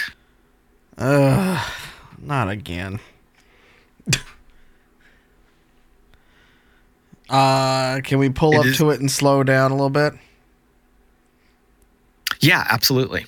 Okay. So a- as you pull up, the floodlights on the truck flick on, God damn. and uh, you you see that this is like an older pickup truck that's been retrofitted with some bolted on armor. Uh, you see a couple gun mounts on the side, but like really like small arms, small machine guns. This is a Toyota Hilux in the middle of Afghanistan. Let's just be real about it. V- a valid description. Thank you. so uh, you see this there, and it's it's almost like there's a, a moment of uh, performance, and then you hear a, a kind of a clunk as someone steps up into the bed of the truck, and it, you see a figure, and it's it's hard to see against the light. Um, but you see this figure kind of shoulder a rifle and and yell uh, not into a, a, a loudspeaker just yell across the, the gap at you hey galen He's gonna lean out the window to his to the driver's side. Yep. The fuck Remember are me? You? you remember me Boy, I can't see you, man. oh and he, he, he kicks a switch and the lights dim a little bit remember me now and it takes a second to kind of push your memory back but uh remember on on your way out to pick up mox there there was that poor little kid who tried to gank your truck and you fucked him right up. Oh, dipshit McGee. Rev, Oh. Right. Dipshit Rev. Got it. you assholes fucked up my application run, my trial run. I had to start all over from scratch. And and now now I'm going to kick your ass. Did you go back and get the uh My Little Warlord kit from from the cave? Now you think you can do some shit? They sold a kit? Yeah. How the hell do you think they all get started? But wait, you're you don't be a dick. I'm get out, get out. I'm. Shh. And he's just spluttering over his words, and he uh, he yells down to somebody who's in the front of the truck because the truck is parked sideways across the road. So and the guns are mounted to shoot forward. He's like, "Oh, turn, switch, back, back up, aim the aim the guns at them, dummy." And so whoever's driving the truck, uh, like throws it into reverse to try to uh, pull it around so that the guns are pointing towards you. And this whole thing is just laughably comical, especially in light of the trauma you have experienced in the past few days. But there is still an individual who's moving his vehicle to aim guns in your general direction. Can can as as they're backing up, can I just like take the Winnebago and drive around the back of the truck and just keep going? Before you can do that, Oh. you hear a crunch. oh and it no. sounds it sounds like a vehicle impact, like a truck hitting something. And you you you hear a yelp and you hear a tumble and and you, you in the light you see that Rev has fallen out of the truck onto the desert, onto his ass, just like before. See, this And is then- why you always this is why OSHA was created. You always wear a safety belt. And then you hear another crunch, another impact, and you hear a ripping of metal, a rending of metal. And you've heard that sound before when the Winnebago was getting fucked up by some monsters. He backed And- into a, a a a rock and he's just now ripping up the side of his truck, isn't he? you look into the shadows and you see two massive, nine foot tall, inky black, stag headed monsters bodily shredding this truck and throwing the pieces across the desert. Hey, Larry, Barry, I appreciate it. I appreciate it. I got you. is screaming bloody murder and running away into the desert away from these things after seeing the shapes. Uh, these two things shred this truck, and one of them looks over and kind of gives the truck a not the truck the Winnebago a once over, seeing you all through the windshield,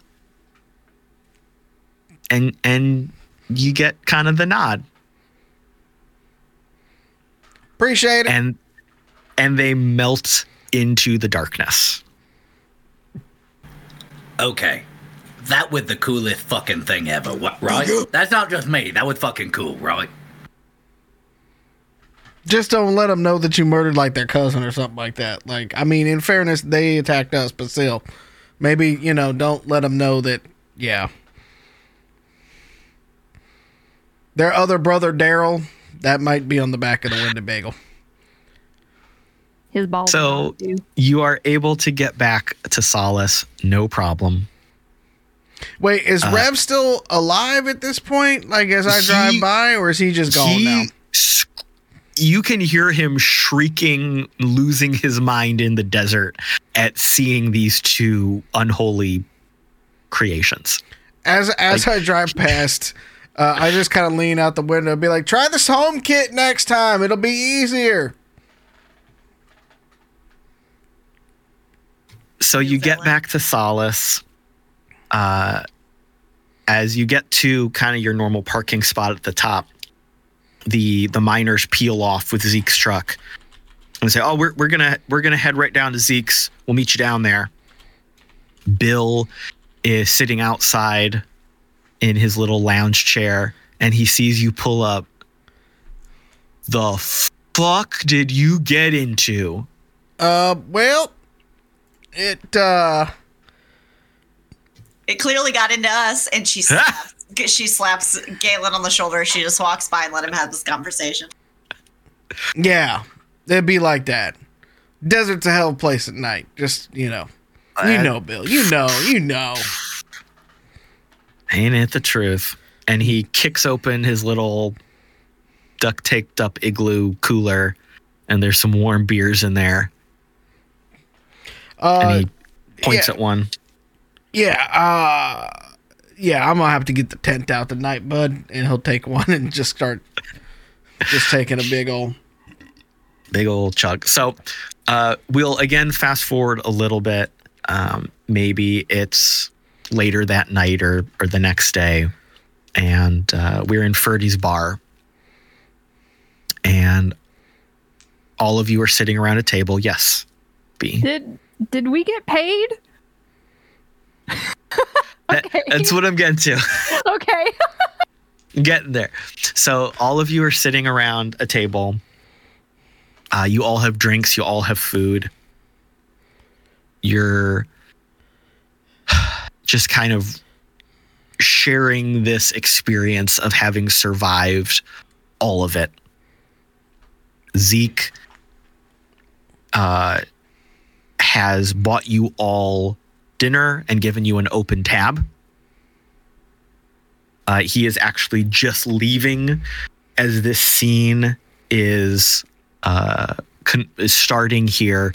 He has just come in and he was kind of chit chatting with Drall about the situation, about the stories the the miners told him. He is uh, thanking her and her, and her crew for bringing back such great customers who are now ordering brand new equipment and new vehicles and blah blah blah.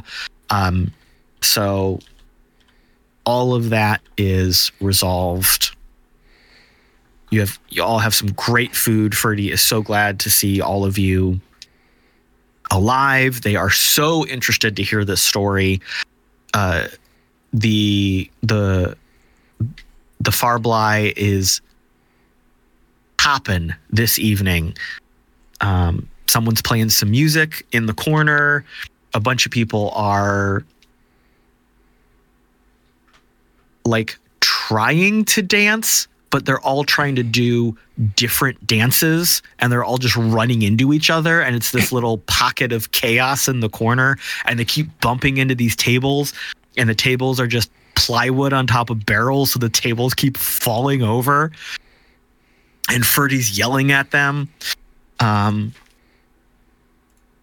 the one, a couple of the video screens, the monitors, Ferdy had bought some new ones because Dog just never bothered to fix them.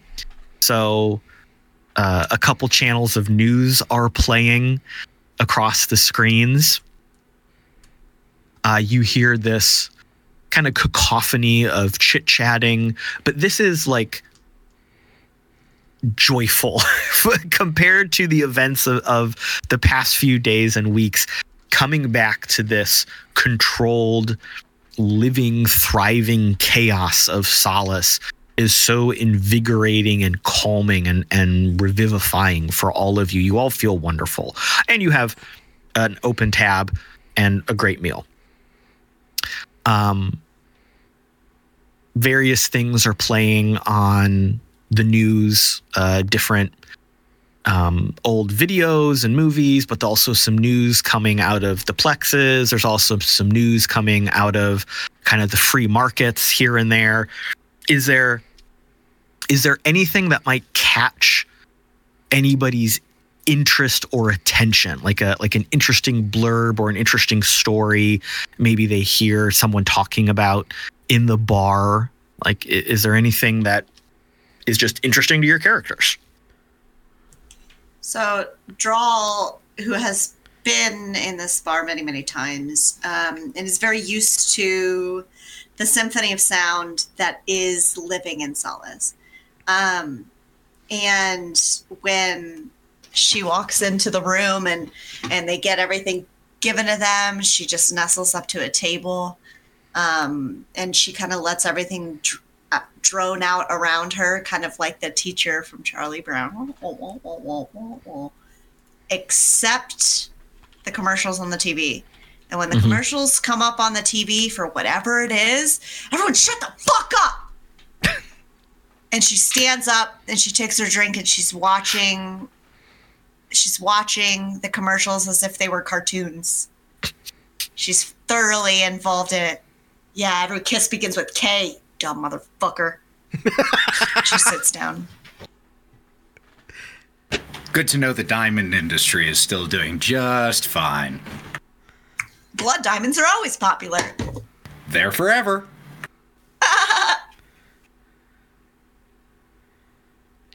Galen will lean over to Dog and he'll point at one of the screens and be like, "All right, so follow me on this one. All right, Yeah. there's this schoolgirl, okay, and you know she's having to fight other people in the school for dominance, but like oh. her her uniform can like talk to her and shit, and it oh gives her like special powers and shit. I don't understand it. They call him a Goku, which is weird because Goku was the name of that one dude in the other anime. It don't make a whole lot of sense to me. But like and she fights with scissors. It's real weird, but I think it might be up your alley. You know this person? It's a TV show. Oh, It's a TV show. It is yeah. Oh. I used to watch it all the time. oh, cool. You said it was an anim Yeah, a- anime. Anime. anime A N I M A E. Anime. anime.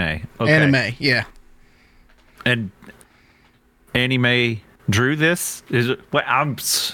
Okay. It's it's from it's from it's from back far out. It's from Japan, I think. okay. Okay. They got Yeah, cussing like and a- boobies and stuff like that in it too. It's any from There's like a retro station on the grid that's been bringing back a lot of these old shows. There's there it's Making and some new ones? At the end of it, there's like Oh. a the like a bunny logo that comes up, like imported by kind of thing. Oh, that's cool. What? Uh, nice. Let's. Did that? Do we get that channel here? We get. We. Yeah. Yeah, yeah, yeah, yeah. What? Okay. Dog's gonna take out his glow and start typing. Yep. Making a note. Okay. Play at Inico.com. Tracts of land. Uh, Mox, is there anything that maybe caught your interest? Not on the ten. news right now, though. Obviously, if that stylized feline icon came on the screen, I would definitely pay attention to anything involving that. But otherwise, he's over at Ferdy's jukebox, which is, you know, they're all MP3 anyway. Um, it's all digital. It's not like she has the vinyls, which is why he's very irritated. You can literally download any music onto this, and this tripe is what you choose to play in here? Ferdy ignores you. They're too busy. God damn it, no taste. Um, Mox is going to plug his glow in and like hack the uh, sound files a little bit and just start replacing. Absolutely, yes. Um, a couple things as you're at the at the bar at the at the jukebox doing that. You definitely hear some of the locals at the bar talking about things, and there it's just kind of day to day chit chat about stuff.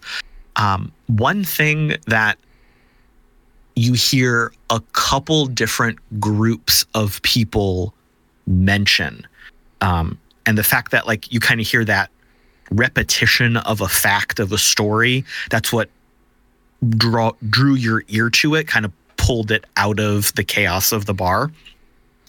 You heard a couple people talking about uh, car thieves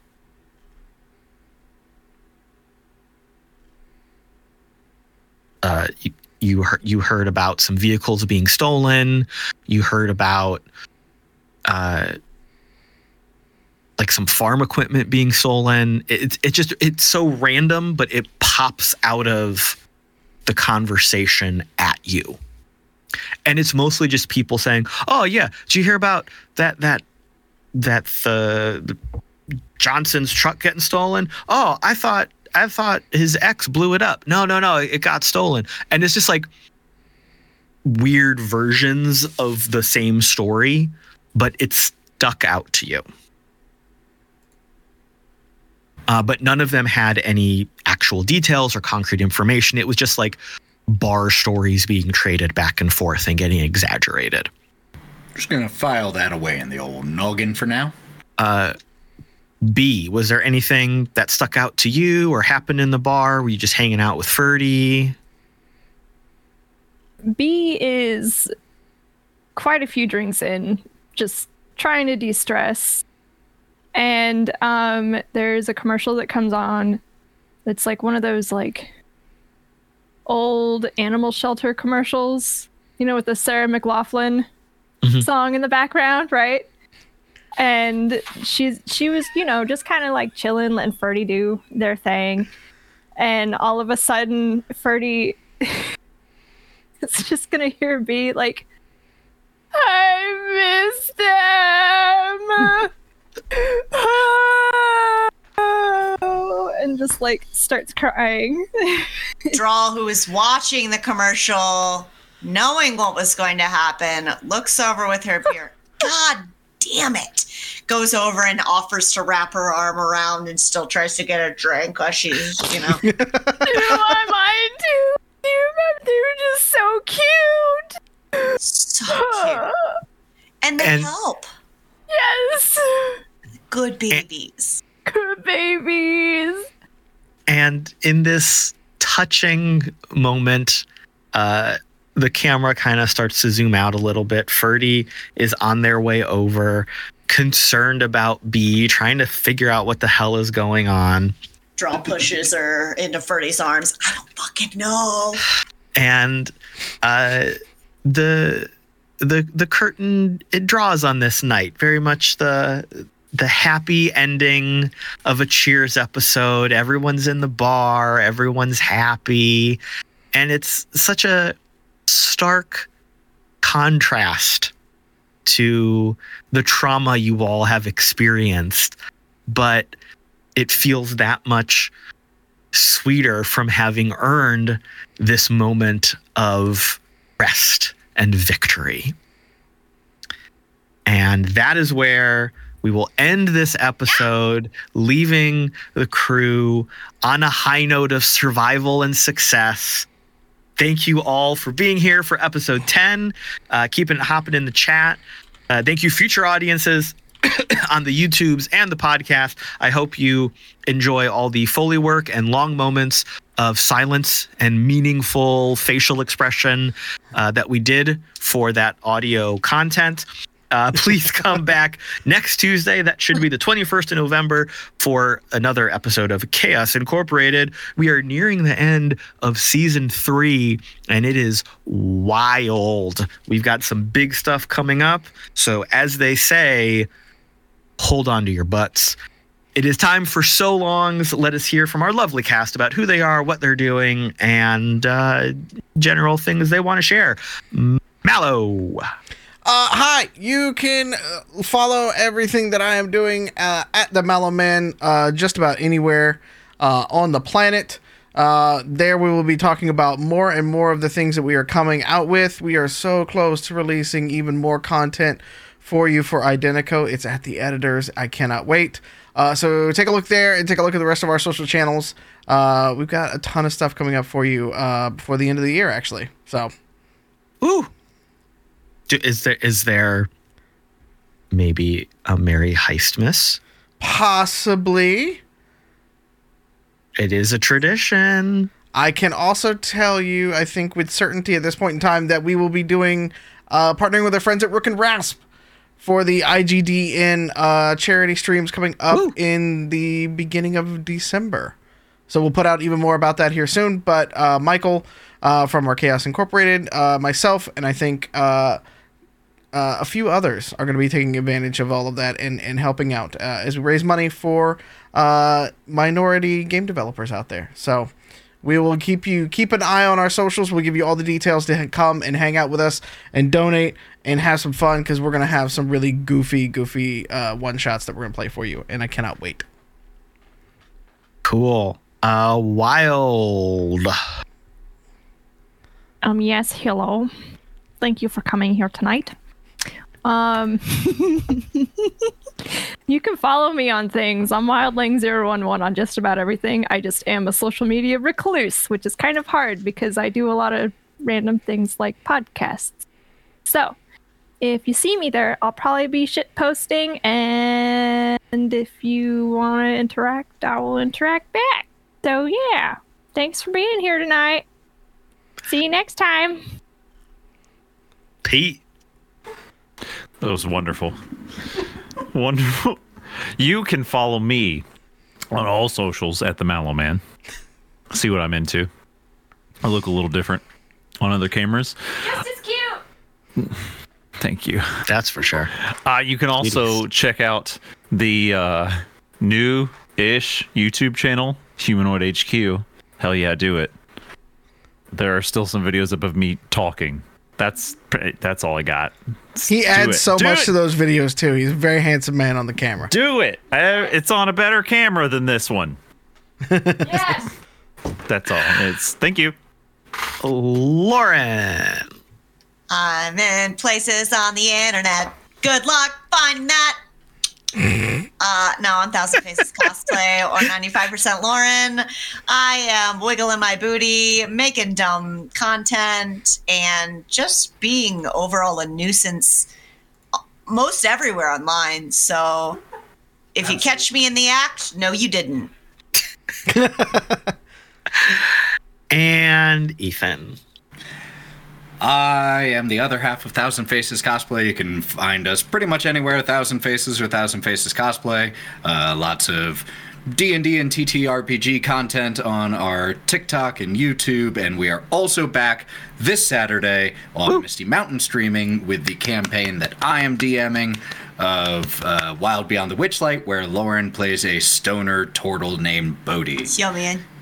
So if you ever want a very different tone than this game, though oddly similar at times, like when we're leading fluff balls with bloody meat, um, yeah, then check out that. And those episodes are available on YouTube as well, right? Correct. The uh, first yeah. four, five, I think, are currently on Thousand Faces Cosplay YouTube. If you want to start catching up, the others will be coming soon.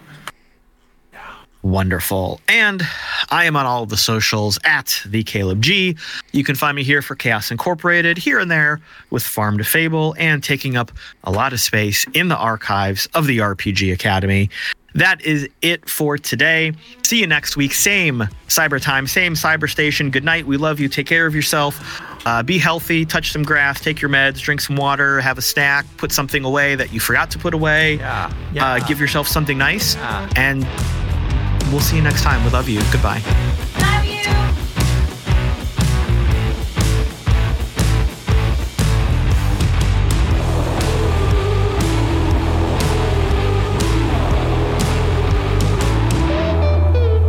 Neon Trails is Ethan as Mox, Lauren as Drall, Pete as Dog, Wild as Bee, me, Mallo, as Galen, and the Caleb G is our game runner. You can learn more about the game we play on this podcast by going to www.playidenteco.com. You can join us live for these sessions every Tuesday at 6 p.m. Pacific over on twitch.tv slash Identeco. And you can watch along with past episodes and see additional content like how to play videos over on our YouTube channel, youtube.com slash Identeco. Finally, you can follow along with us on the socials at Identeco on Twitter and at Humanoid Games on Threads and Instagram. Thanks for listening, everyone. We'll see you next week.